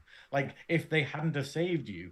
And you know, Lana admits, like, I would not be in Starfleet if it hadn't have been for her. And it's pointing out that idea of going, how many good deeds does someone have to do until they're sort of past, you know, what they're born with? You know, like It's an impossible and figure. Spock points out this thing where Spock Spock points out that he doesn't like uh, Starfleet like uh, what does it what's the phrasing he uses where basically he just goes you know he doesn't want to see Starfleet like hurt itself and they're like how do you mean and he's like well by losing one of its best officers Oh, it would be know, the destructive fact- to Starfleet. Uh, Yeah. The loss of Una would be destructive to Starfleet, I believe. Yeah, and it's true. It's the idea of going, so to prove this stupid point that you have against augments, you're actually going to shoot yourselves in the foot and lose one of your best officers. Yeah. And it's not that they would be willing to do that, you know, just to adhere to this draconian law. Well, that's the thing because they all basically say she is a friend, she is family, and you you get that sense. Out of all the ensemble casts of the recent ones, ba- bar Picard, obviously, this this ensemble feels like a family, like they are Yeah. very well gelled together. Which after one season is pretty bloody good going to get that sort of dynamic. Well, it's just incredible. Like we talked about last week with the other episode, where it just goes, "Hey, you can just have an episode without Pike, and it works perfectly fine." Yeah. You're like, yeah, that that's how Trek works. Because those Like, characters that's are how strong enough without him. Yeah. Yeah. And then in this one, where it's like some characters we don't get to see too much of, like Uhura doesn't really do much in this episode. but Pike doesn't there. really. They still, yeah, that's it. Like Pike has like an original scene, you know, the opening scene, and then after that, it's all about Una, it's all about La'an, it's all about Neera You know, and the fact of that we get these new characters and we love them or hate them in the case of the Vulcan, Yeah. you know, very quickly. It's it's just fantastic acting. because we go back to the Enterprise and La'an brings Neera the, the uniform code of justice, and then Neera asks her, "Well, ha- have you Which you?" is a book, by the way, because I thought it was actually book. a uniform, Yeah. but it's basically just a big law book. big big FAQ, but She It's asked, not actually. It's one of those find your own adventure books. I thought it was just like, facts You open it and it's just like you will find yourself in the Holosuite. What will you do? Turn to page four hundred and sixty-five if you load one of Riker's kinky programs. But but this is. Neera asks if La'an has made any progress in finding out who it was. We finally get the the admission from La'an that she believes it was her own recorded personal log that has dropped Una in it. And Mm. Which is some- why she was looking into them. yeah, she because she believes it's been leaked yeah, or they like or Starfleet were listening to people's personal logs and found out the information that way. Yeah, we we do get a reference to Noonien Singh again, um, where La'an believes that she can become that she can become dangerous because of her family's past. Neera does have a very good way of words where it's nothing wrong with her. There is no hidden monsters inside. This is how others make us feel. They look down Yeah. at us for so long. We look down on ourselves. They the doubt is drilled into us. I've I mean, in my younger years, yes, I was I was bullied heavily, and you mm. do get that drilled into you. Like you, you, you get made to feel like you're not good enough. And Well, it's the yeah. idea society tells you you oh if you are not this then you know like oh if you are not this then you are wrong there is something wrong with you because this is the norm or even even if it's not something that you can see it just makes you go hey if you don't feel this way then you are wrong. And therefore we have all these people who are like oh but i don't get this or i don't understand this bit of culture. I don't understand this. And therefore they just feel isolated because and and the, the the reality is that society isn't a fixed thing. It's not a case where everyone is this everyone is that. This is why we've got gender uh you know all of the gender stuff at the minute because we're going oh wait yeah we don't fit in fucking boxes. You know it's the idea of just going and why should i be made to feel that i should live my life or feel a certain way or look a certain way just because that's what makes society easier to deal with? Uh, I mean, this has has an amazing line where basically where she points out you were born with the capacity for actions, good or ill, and that's it. No one is born evil. No one is born bad. Everyone has the capacity to make their own mind up. It's not like we're going, oh, everyone who's like sort of a different race. Oh, well, they're evil by default. You're like, I mean, the Bible might say that, but let me get started on the Bible. but you know, but it, it's, it's that idea of um yeah, the world just doesn't work like that. And you should judge everyone on their own merits and their own failings rather than like grouping everyone together. Well, we do get to the pinnacle of this episode where Una is put onto the stand, and we and Neera is examining Una. We find out that Una has been in Starfleet for 25 years. It was her life goal. All she ever wanted to do was to join Starfleet, and we get a reference to the title of the episode, Ad Astra per Aspera, to the stars through hardship, which I again thought it was like I'd like an aspirin. I, f- I genuinely feel I've got a banging head, so yes, I'd aspirin, please. At the moment, Hold on, do you mean banging? I've got a banging head. I've got a banging Yeah. head, yes. Oh, it's got look at my frosted tips. Yeah, the frosted tips have got into my skull and they are killing me. so, um, I think it's just a plant that's taken root. it probably is. This is cordyceps. This is all it is. The but but again, this is continuing with the very minor Enterprise references. This is another reference to Star Trek Enterprise because in the in that series, the flag does say Ad Astra per Aspera to the stars through hardship. They have patches on it in the last ever episode. Una says it was the motto of Starfleet before they joined the Federation. Everyone can find salvation in the Federation and Starfleet, and Una starts to discuss her childhood on the colony in the Volterra Nebula, um, where Altarians were, Illyrians, sorry, were provided provisional membership into the Federation on the proviso that they do not conduct uh, genetic manipulation, genetic modification of any of any kind. But as she And, and the, sorry, the point here is that they go into this and, they, and the the court tries to stop her going into this because they say it's irrelevant. Mm. Whereas Neera points out that actually Una's childhood and their cultural upbringing is very, very relevant to the case, which is how they go into this. But it kind of points out the fact of this race, genetic modification, because they don't see anything wrong with it, is a cultural aspect. You know, it is basically a part of their culture. And it's almost like us saying, oh, well, refugees who come over here, they just have to stop doing everything they do. They need to eat differently. They need to get used to our stuff. They need to speak our language. They need to stop worshipping whatever they worship and stuff. And you just kind of go, that's a big fucking ask. you know, it's a big fucking ask for someone. Well, yeah, because you know. she said they can't. You know, they for some families it was their tradition and their heritage, and you know, mm. she they they didn't never discuss their customs. They were performed rituals in secret. They hid the modifications where they could. They used friendly doctors to deliver babies uh, as if anyone found out, they, they would be arrested in this Federation colony. And Neera well, says, even well, even if not arrested, like even if not arrested, it's the fact of society would turn on them. Yeah, you know, it's the idea of basically they're hiding because even if even if it wasn't illegal, the bias would still be there, where basically people would sort of treat them differently if they found out. So they're living in hiding as a as a culture. Well, yeah, but Neera asks, "Has was anyone arrested?" And she hmm. goes on about her best friend, uh, her best friend's cousin, who was arrested because he got an injury, and some Illyrians glow when, when they heal, and that's mm. when the persecution and the discrimination began to become rampant. There was attacks on people, and she said there was a fight at school and her leg got broken, but she couldn't go to a doctor. The leg got infected, yeah. And by some miracle, they, they found a sympathetic doctor at midnight um, to, to fix the leg. Otherwise, she would have died.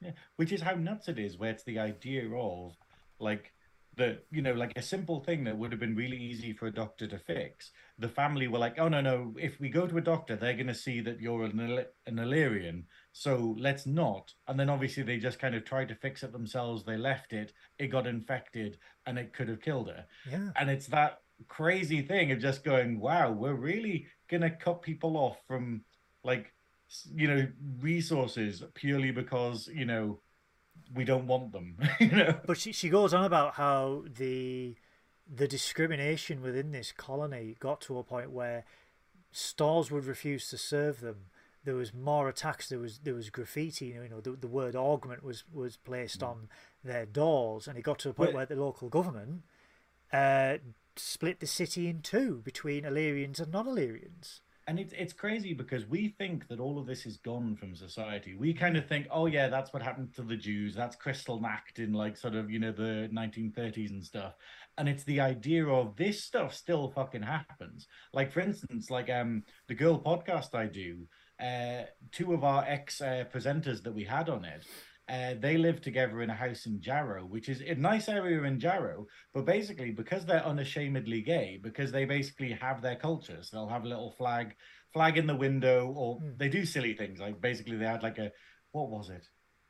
I think, um, yeah, I think they, they had like sort of stupid stuff in the window, not offensive stuff, but just sort of stupid stuff. And obviously, when they're outside, you know, they're sort of like, you know, romantic with each other or whatnot. And people saw. And the next day they woke up and they had fag spray painted over their back door. And this is last year. So it's this idea of this still happens, you know. So when we talk about, oh, it's Americans being weird, or oh, it's like sort of Russia being weird, or whatnot, this still happens. Yep. Like, you know, and it's the fact of just because we don't see it directly, or just because it's not in the news as much as it used to be, yes, it's gone down a bit, but we've got to think about the next plight of, like we were saying earlier, the plight of trans people and being like, what are they going through? How do we find out? we speak to them. Like and it's keeping that dialogue open but a lot of the times we don't want to keep that dialogue open because we go oh we're going to hear loads of horrible stuff that we really don't want to deal with as a society. How about we just don't mention it? It's and it's yeah. it's it's it's sad that in this day and age that we as a culture have not progressed past this yet, and it feels mm. like a regression in in some ways. And I think this is why this sort of Star Trek is needed now more than ever because we, our generation had it, the generation in the '60s and '70s had it. It it's needed again It, you know, yeah. Star Trek is the the torchbearer for the way humanity should behave. And, and it does, it, it, you know, it, it paints a utopia in some senses, but it then says, well, hey, they still have these issues in the future, but it's it's hard to it's hard to it's hard to display as a perfect utopia without having issues where they can discuss today's issues in in a scientific sci-fi but context. This is this is what Trek does well, though. Like I yeah. said at the beginning, if you just go, "Hey, we're going to do a story and it's about a trans person," then all of the bigots are going to watch it, being like, "Oh, I don't like this. It's about trans yeah. people. Oh, oh, I don't like trans people because I'm a fucking idiot." Uh, but it's the idea of like, sorry, I just I quite like that voice. Hello, I, I'm a bigot.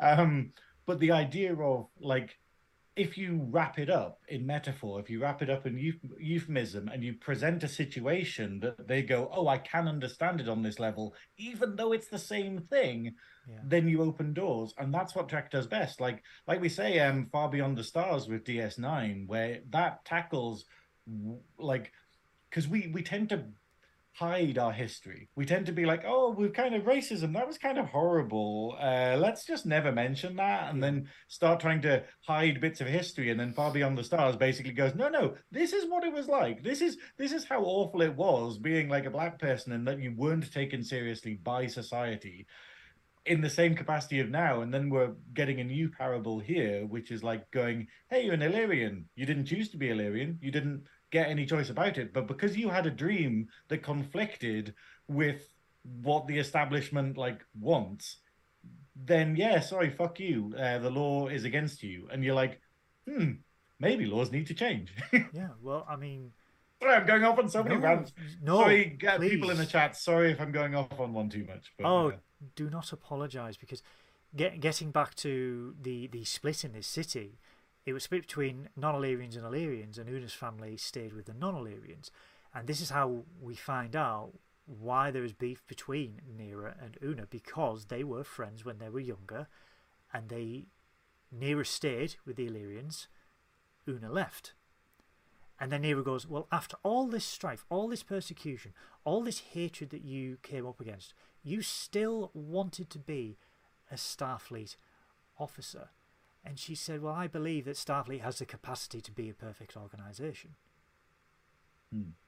And, you know, to, to, to have that hope is is to, to, to have that hope that someone you know that, that this organization can be not perfect but can be perfect in the future mm. yeah and and then we get to the crux of it where we finally find out who told starfleet that she was an illyrian and it was actually una herself because she turned herself in. Why did she risk her career?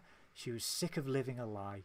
She wanted her crew to know who she really was so she could finally be safe in Starfleet and Starfleet could understand her race better. After all this, she wanted to be accepted for who she is, really. I mean, it's it's so beautiful. Like, and it, and you know, it makes me tear up a little bit. But it's the idea of when like the, it's that it's that kind of crazy thing. Like it was like with my coming out story where it was the fact of when i came out to both my parents separately the first thing that they said both of them was don't tell your father or don't tell your mother. Like so i told my dad and they were like oh okay we'll we'll we'll deal with this. Like you know obviously a bit sort of shaken but being like don't don't tell your mother because we don't know what that is. And there was immediately this response to contain it to kind of go hey let's contain this and we'll deal with it. And then the fact of because Una gets kind of outed in season one as an Illyrian, where she saves everyone, then the crew immediately goes, Cool, okay, let's just never discuss this. Don't tell everyone. We'll have a vow of silence. We won't tell Starfleet about it. It'll just be our little secret. And then obviously Una's just dwelling on that, just being like, What? So I, I'm the, the cage just got a bit bigger. You know, like that's yeah. the only difference. Yeah.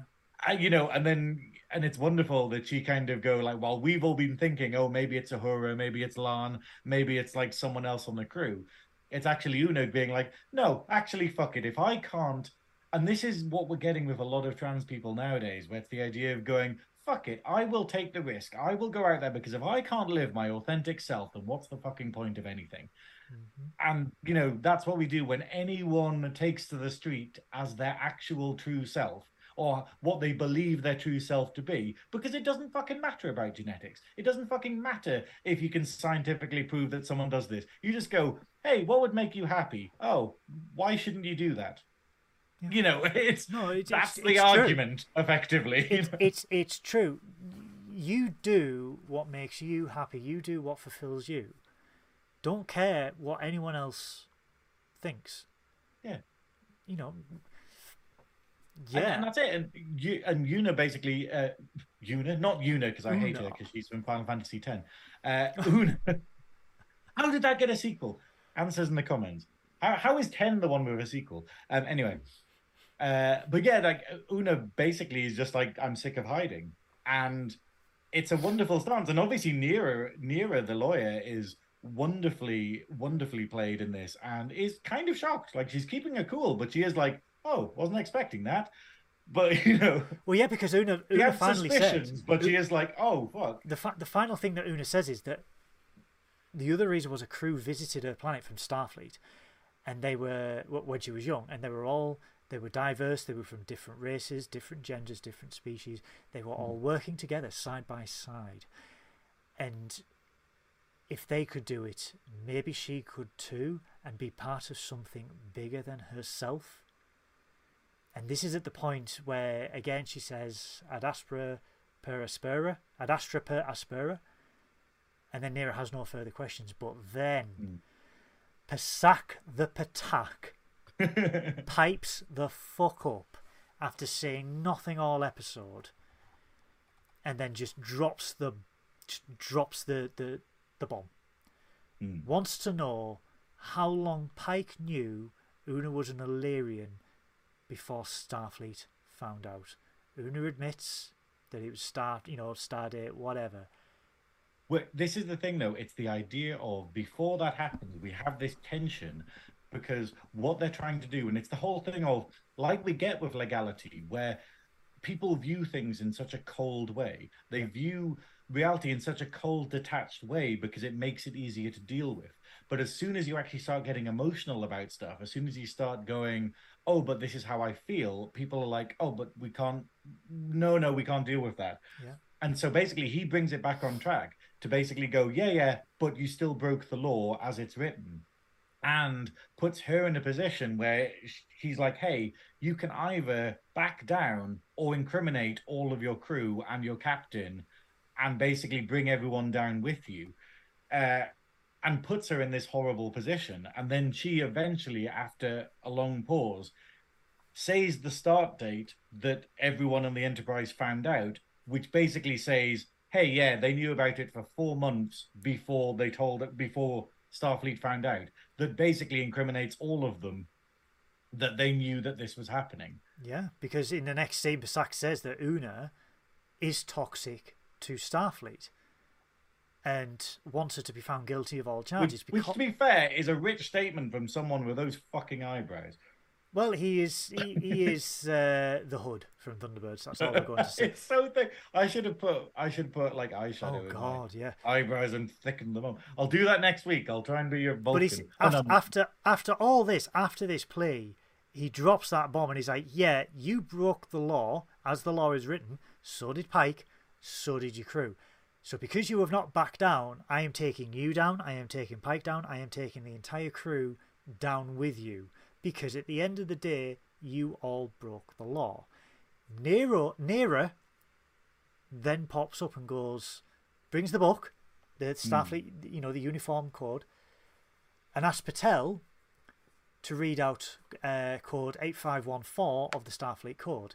What, You've what is it it? down, I've you? written it down, of course. I I can see that glint in your eye, which is like, I've got notes for this. Code 8514.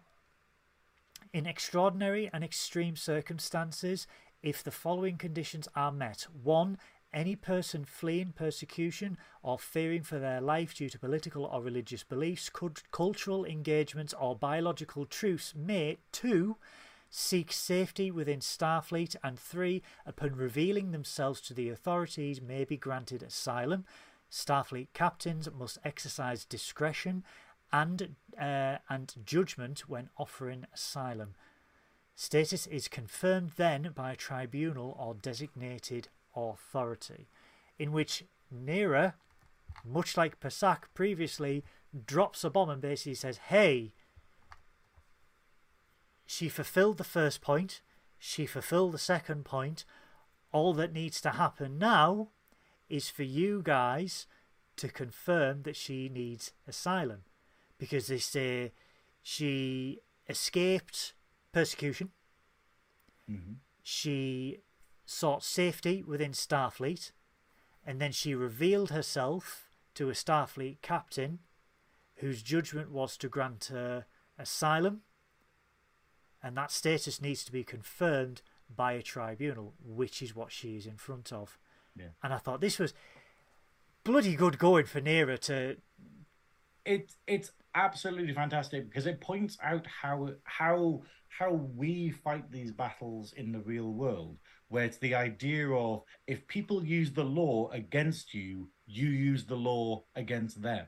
And that's exactly what this is. He's going, "Hey, we don't need it. We need to stay cold and detached from everything because here's the law." And she's like, "Okay, well, if we're playing that game, here's how the law, you know, does that." Yeah. And basically shuts him up because it's you know you're just going hang on cool we can't say that the, it's like you know it's like when people argue with stuff with the bible where they go like oh homosexuality is wrong and it's like yes but isn't like you know wearing two fabrics or you know like Yeah. oh well the, this is also said in the statement they're like oh no that that doesn't matter as much and you're like going sounds like you don't have a case uh and that's exactly what very happens here. selective reading for, for some people and very Well, selective exactly ideologies. Yeah, and it hits back to what I was saying earlier about they're using the law as a shield for bias. They're not using it because of protection, you know. it's, Yeah.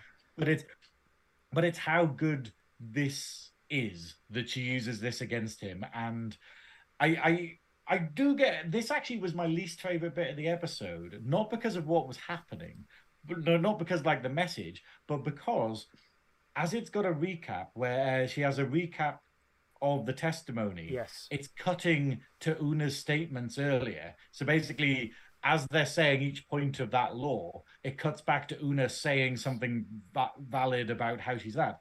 And I don't know if this is just like Americans with really slow memories, you know, like, or, you know, not not slow memories, but uh, short memories, or if it's like, you know, where they put advert breaks throughout everything and they're like, oh, they might have seen 50 adverts since the five seconds ago that we actually had that bit happen. But it kind of spoiled it a bit. I think they should have just had a clear I think yeah, thing. I, I and think also, as she's doing the recap later, you can see the Vulcan smiling because basically, yeah, it's when it cuts when it cuts back to him, he's got this bit of a sort of like a, a bit of a oh, he got a bit of a. Vulcan smirk and, and you're wondering if it's the actor didn't realize, you know, or something. But it's Yeah. that, and and obviously it's the idea of going, yes, he realizes that he's been got. He realizes that he's lost this battle and the law is being used against him. But he's also a Vulcan, you know, and it's that weird thing where it feels a bit weird for me. Well, the Uh, last the last great Well, for quote. that being my only criticism of the whole bloody episode is pretty impressive. Well, I mean, the, the last great quote from this uh, episode is The law is not a mirror to society. A law is an ideal, a beacon to remind us of how to be our better selves. Mm. And I mean, holy crap! I mean, in in an episode that is so um, buried in today's issues and, and, and is and is putting a mirror up to today's issues. Yeah, it, and, and and a law is not a mirror to society. No law should be a mirror to society. You know, a, hmm. a law is there to to to like they said to to guide us to to be our better selves. To to not say, oh, you can't do this because it says that. You can't do that Yeah. because it's this. It's I, I have I have this problem because we get people where they rely on rules Mm. and they never question them, but to the point where it causes problems. Yes. So, for instance, in, in my actual uh, day job, I I lost an employee effectively because we were being really harsh on. Well, I wasn't, but people were being really harsh on them about specific rules. And I was like, why can't we bend this? And it's like, oh well, then we'd have to bend it for everyone. And you're like, no, that's not how it works. You know, Yeah. if they come forward with a valid case and say, hey, actually, can I get this same exception as well? Then we could be like, well, no, you don't need it. But this person does. But because it was like, oh, well, it makes our life easier if we just blanket ban and we just stop this happening. And then it meant that an, a, uh, uh, a good employee basically went, oh, I'll go to a place where they do allow that. Yeah. And yeah, and we're the ones that missed out. The same way that society misses out if we go, hey, cool, this person can't have this particular job because of the color of their skin. Oh, this person can't serve in the navy or the uh, or the military at all because they're homosexual. This person can't, and you're just going, okay, uh, maybe laws shouldn't be done like that way. They should be per circumstance. And obviously, that's good for lawyers, I guess. 'cause But they also reference like, that. Oh, more cases. But they also reference that at the end of the episode because Una is found not guilty. All charges are dropped. But they Oh, even say, spoil, I know, yeah. But, but the JAG even say maybe we should look on a case by case basis instead of just a blanket. No, absolutely Yeah. not because of this, because of this. Take into can ask- consideration. Yeah, All you can ask of society is that it considers you for, you know, like it considers your case rather than just being like, nah. Yeah, Chris has raised a good point there. Blood donation and marrow uh, donation is a, is a Yeah. is a very good example of that. Yeah, hundred percent. Oh, you can't do this because of this. You can't do that because of that. It, it's absolutely nuts. Like, it's genuinely this idea of like, I couldn't give blood until about three years ago, I Yeah. think it was.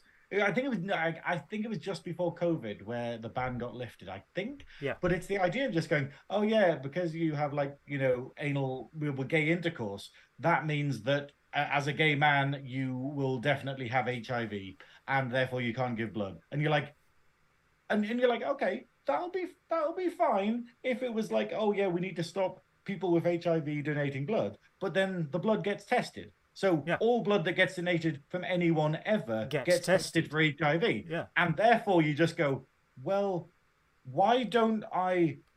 Why aren't I able to donate?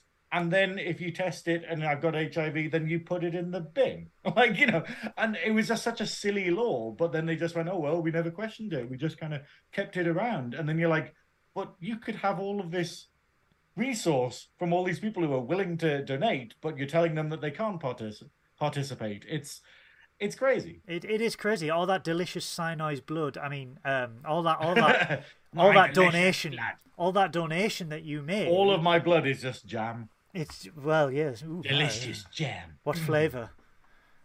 Blood. Oh, okay. Moving on. Okay, so Una Una is found not guilty. She beams back to the Enterprise.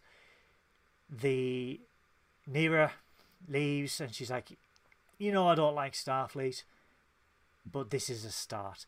And we see that she's got a lot of work ahead of her. And and this is the point. It's the point of this is what we have with society now, where we can't. And it's from both sides. We have it where we have a lot of people getting very impatient on one side of like a particular argument who are like, why can't we have change now? Why can't things be fixed right now? And you're like, because it takes time. Yeah. Because you can't just go, as soon as you just do a blanket thing where you just go, oh, this is outlawed, people kick off. Like, and it's, you know, and people get unruly and unjust. It has to be a slow thing. And it's the idea of you make steps in the right direction and build upon them. So, for instance, with a case like this, where they've gone, "Hey, we've proved that not all Illyrian, not all Illyrians are bad because we've pardoned this one," then it means that other cases can come forward, use this, and go, "Hey, hang on, I've got a good record as well. I'm should be fine."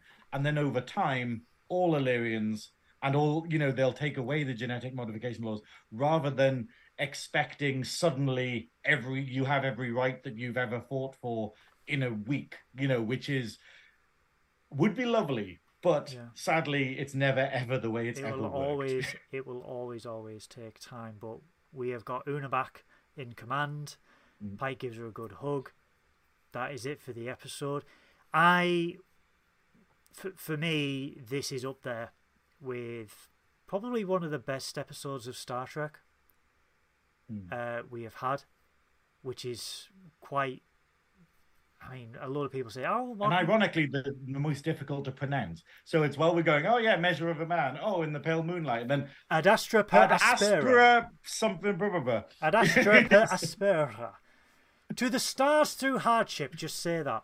The but it, it is it is up there as as one of the best episodes of Star Trek, and for me, this is Star Trek is not always pew pew space exploration, aliens, but it is dealing with the fundamental issues that are mirrored um, from today's society. Mm. This is what they did in the 60s, this is what they did in the 80s and the 90s. This, for me, is what Star Trek should be, and it's up there Yeah. with Far Beyond the Stars, you know, A Measure of a Man. It, it's it, it blows me away that we have got modern Trek that deals with these issues. I, I never imagined that we would have an episode of Trek like this again. I'm going to be honest Yeah. with you. And I'm really happy that we do because this sends the right message to a younger generation that, yeah, it's it's not all right that this is against the law. It's not all right that someone is made to feel that they have to hide who they are because ooh, strangers will be uncomfortable. Hmm. It's it's barb. It's not barbaric. It's it's archaic. It's it's wrong. I- No, fuck the- it. It's barbaric. it, the the problem is with bias though with bias there's a level of empathy with it where you can understand why people are like this. And i think uh, rather than us referring to people as barbaric or referring to people as bigots or sort of like racist and stuff there's got to be a level of like why do you have this standpoint? And the same with all bullies it's fear. It's because they are not you know they are not capable of dealing with like reality or you know the the idea it's always from a place of self-preservation ironically. So the fact is they're making it more difficult for someone else to exist in order to feel safer in their existence. And that's just incredibly weird human nature. And you know you have to have a level of empathy i think for bigots because otherwise they'll always stay an enemy rather than changing you know it's it's a it's a difficult thing It's like, it's about I, I tend to be more sort of like why do you feel like this you weirdo The- the rather than a kind of fuck off you know the, kill yourself or whatever you know people say to bigots the, the guys at Spectrum Sanctorum have raised. Uh, I mean, they're trying to get a trend going of no tox hashtag no toxic Trek. Hmm. um, and yeah, it's it's about the the very ideals, the values, the principles of Star Trek. Yes, you you have got these people who are intolerant against people of color, intolerant against people with different sexualities, genders. It's about educating them through Star Trek that you have nothing to fear they they do not affect you or your life in any way Mm. why should you be afraid of of someone? And again it's it's more for for people like me who have grown up with with star trek who who lives those ideals it's like i i don't understand their prejudice prejudices. I don't understand why. But it's like okay maybe look at it uh, in in in our viewpoint. Maybe maybe I sit think- back and go what is it exactly are you are you afraid of that you do not like? And and try and explain it and, and just try and basically say this is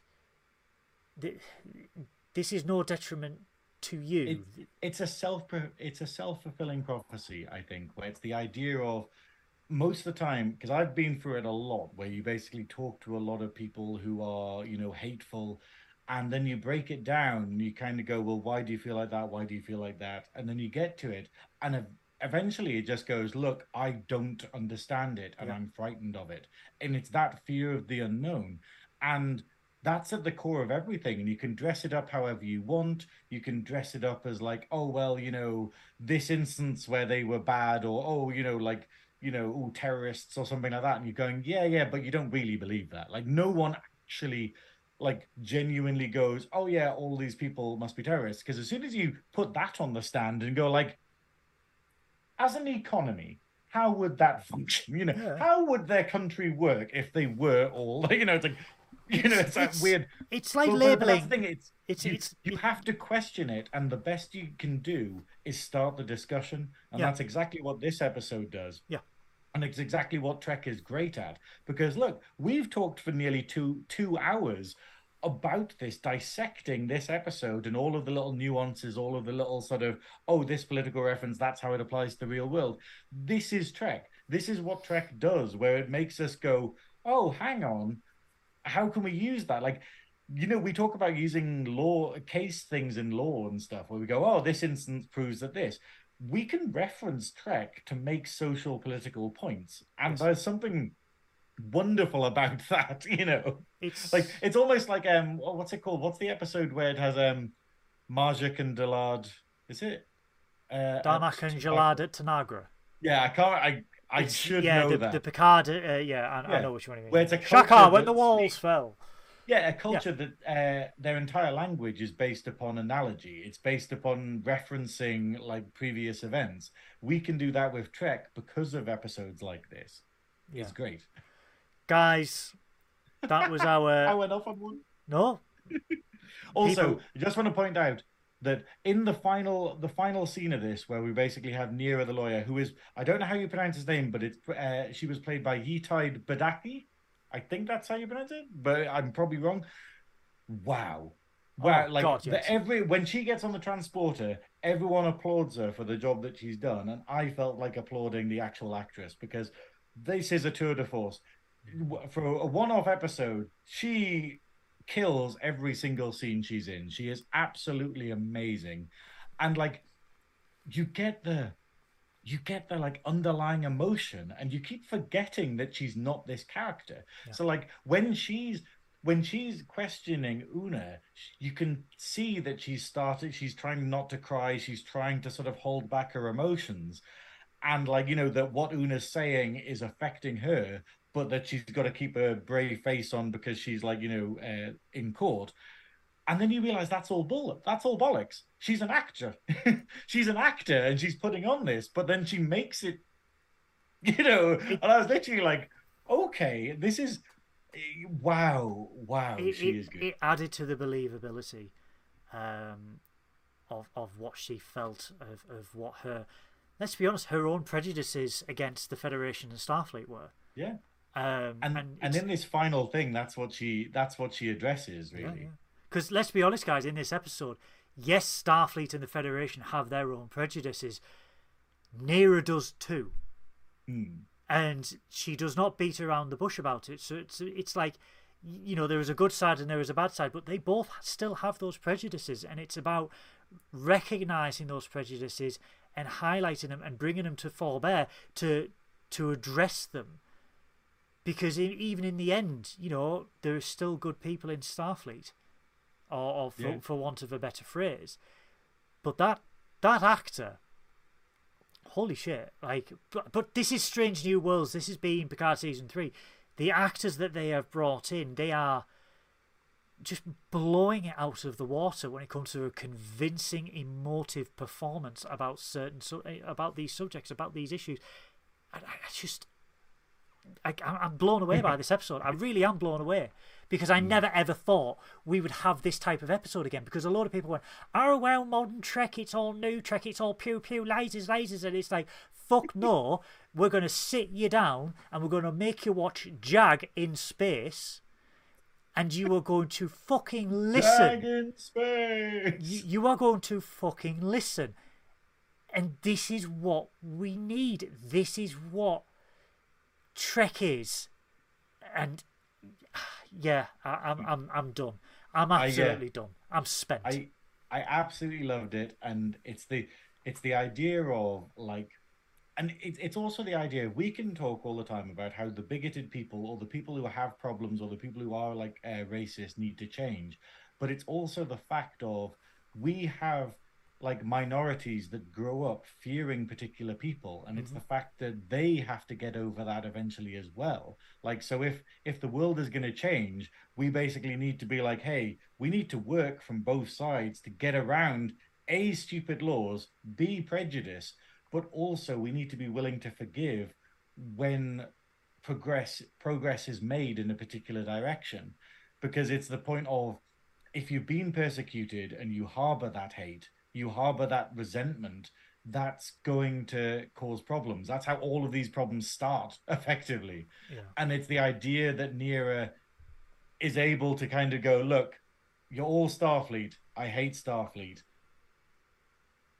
but maybe it's a start you It's a know start. and it's and it's that idea of just being like you know that she's willing to kind of go okay if we keep progressing in this direction i can bury the hatchet and maybe you know accept starfleet and i think that was a wonderful little touch to it because it's so it was so good so well written this episode Guys, this has been our review of Ad Astra per Aspera to the stars through hardship. Thank you so, so much to everyone who has joined in on the conversation, who is watching this video, who has liked, shared, commented, everything.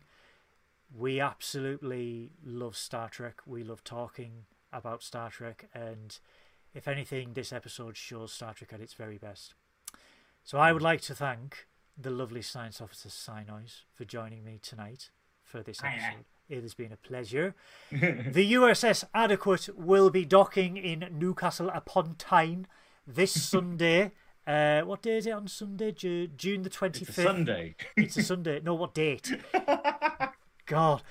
Uh, the Adequate will be docking in Newcastle upon Tyne on June the 25th for SunnyCon Anime Expo at St James's Park. If no one knows what that is, that is the home stadium of Newcastle United Football Club. That that one Uh, where they play football.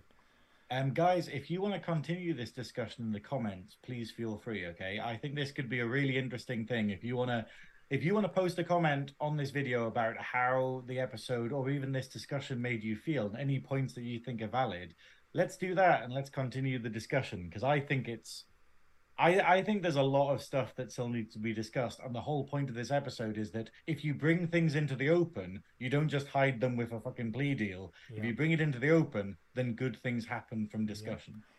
Um, I need to point out that I am I'm not here next week, am I? No, the science yeah, officer I has got sorry shore to leave. disappoint anyone. Science officer's got shore leave uh, next I week. know. The the bastard has decided to go to Risa for the week. So it's not. It's I am. I me and the drag show crew, uh, the lovely collective that we do. We basically have a drag collective uh, where we're just good good friends who do different styles of drag. Uh, we're going to be performing at Holm Festival that is near County Durham.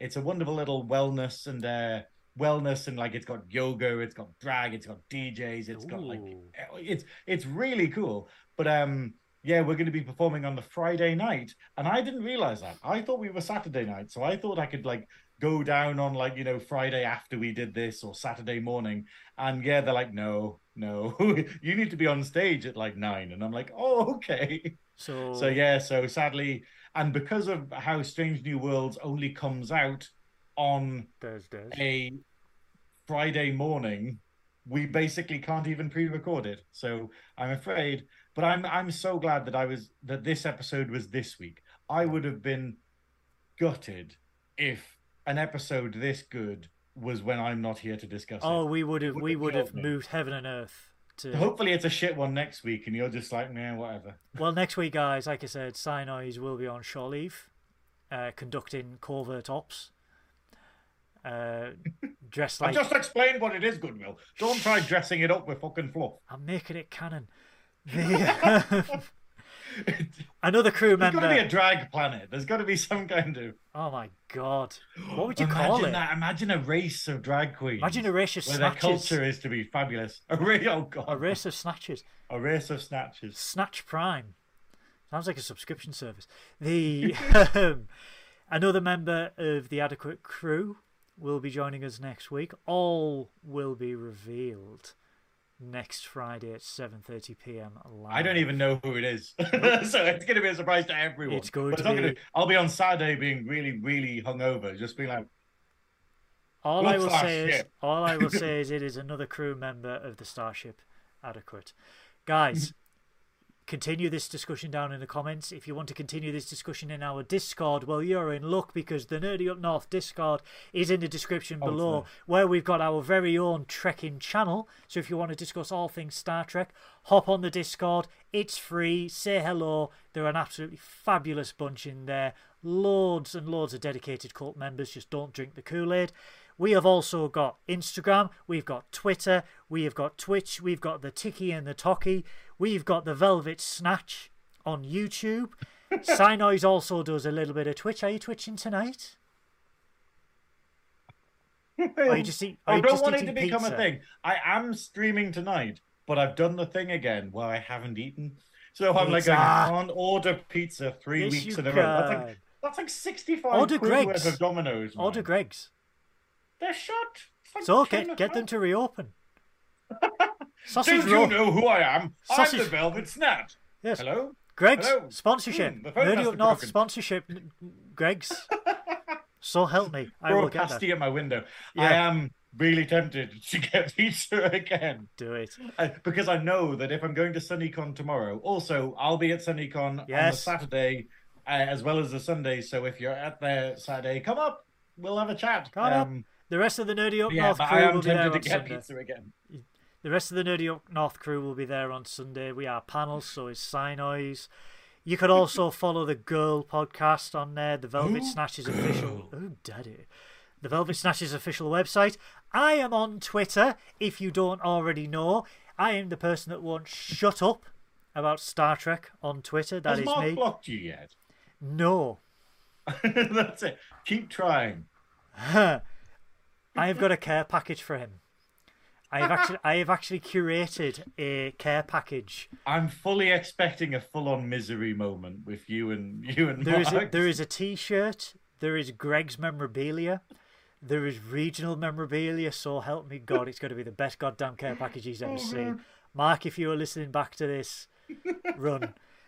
Um, if Yeah, you that's, enjoy that's right, Christopher. Care package. care package, yes, there's a hole in the bottom. If you enjoy nine and a half foot tall people that play guitar, we've also got Adam's music links in the description below. He is so fan- spicy. He's fantastic with the fingers, guys. His, his fingering is second to none. The harmonics that he pulls off is unbelievable. Honestly, my God, the scales that he can do. Oh my word. Oh dear, daddy. Um, yes. Anyway, so um, there is no, there is no he's got you on the turn, Goodwill. He's Yeah. got, daddy. Adam's got you on the turn. As soon as he First gets it's Anson Mount. Anson Mount. Well, Anson, Anson, Mount. Anson Mount me, as soon as uh, look, Adam, if you do a cover of Faith of the Heart, I will find where you live. Oh no! I will get a step ladder. this- I will get a step ladder and a yellow pages. But It's been a long road. it will be a long road. But uh, Getting from there to here. Adam, coming in your ears since 2022. Oh my. Coming in your ears. coming in your ears and many other places. So um, this Sunday there, there won't be a podcast on Sunday night because there will be a recorded. Because we're busy. We're busy. we're fucking There will busy. be a recorded podcast from SunnyCon, which we will put up on the U and the Tube. I will be there doing live Facebook lives and all this jazz, and then there will be Monsters Up North on Monday when they are discussing the Phantom of the Opera on Monday at YouTube. And amazingly, we actually all watched the same movie this time. Oh, really? Because last time we were watching, when we had the first discussion about Phantom of the Opera, when it was all together, Hmm. uh, we kind of got like halfway through the discussion, and then we were like, "Wait, which one were you watching?" What? Oh, you know, and it was, and this one we've all watched the 1925 one, which is oh, good. so good. Yes, Like- it is. It's on YouTube. So be what we do is be uh, join join us on Monday when we'll be um it's pre-recorded. Sorry Yeah, to spoil the magic, but basically join us on Monday for Monsters Up North talking about Phantom of the Opera. But before then, on YouTube, search for 1925 Phantom of the Opera. You can watch it for free because it's all copyright free, uh, and it's a silent film. But put it on, put it on, put the Cheeky Girls on as the music or something. Put like um, I don't know. No one Maybe- outside of the UK will recognise what the cheeky girls are. Put Rick Astley on. You'll know. Tell Sunderland Pride that. Um, Oh oh, it's a sick burn, Oh. but God! Hang on, burned hang on. themselves. I'm detecting sass. right, guys. Don't get me started on fucking Sunderland Pride. Oh, anyway, guys, we are going to wrap it up there. We will, well, I will be back next week at 7:30 p.m. live on the U and the Tube. Graham will be back in two weeks' time. Until then, guys, we will love you and leave you. We love each and every one of you. Live long and prosper. Stay safe. Look after each other. Farewell. Tatty bye. Miles, Miles. Daddy.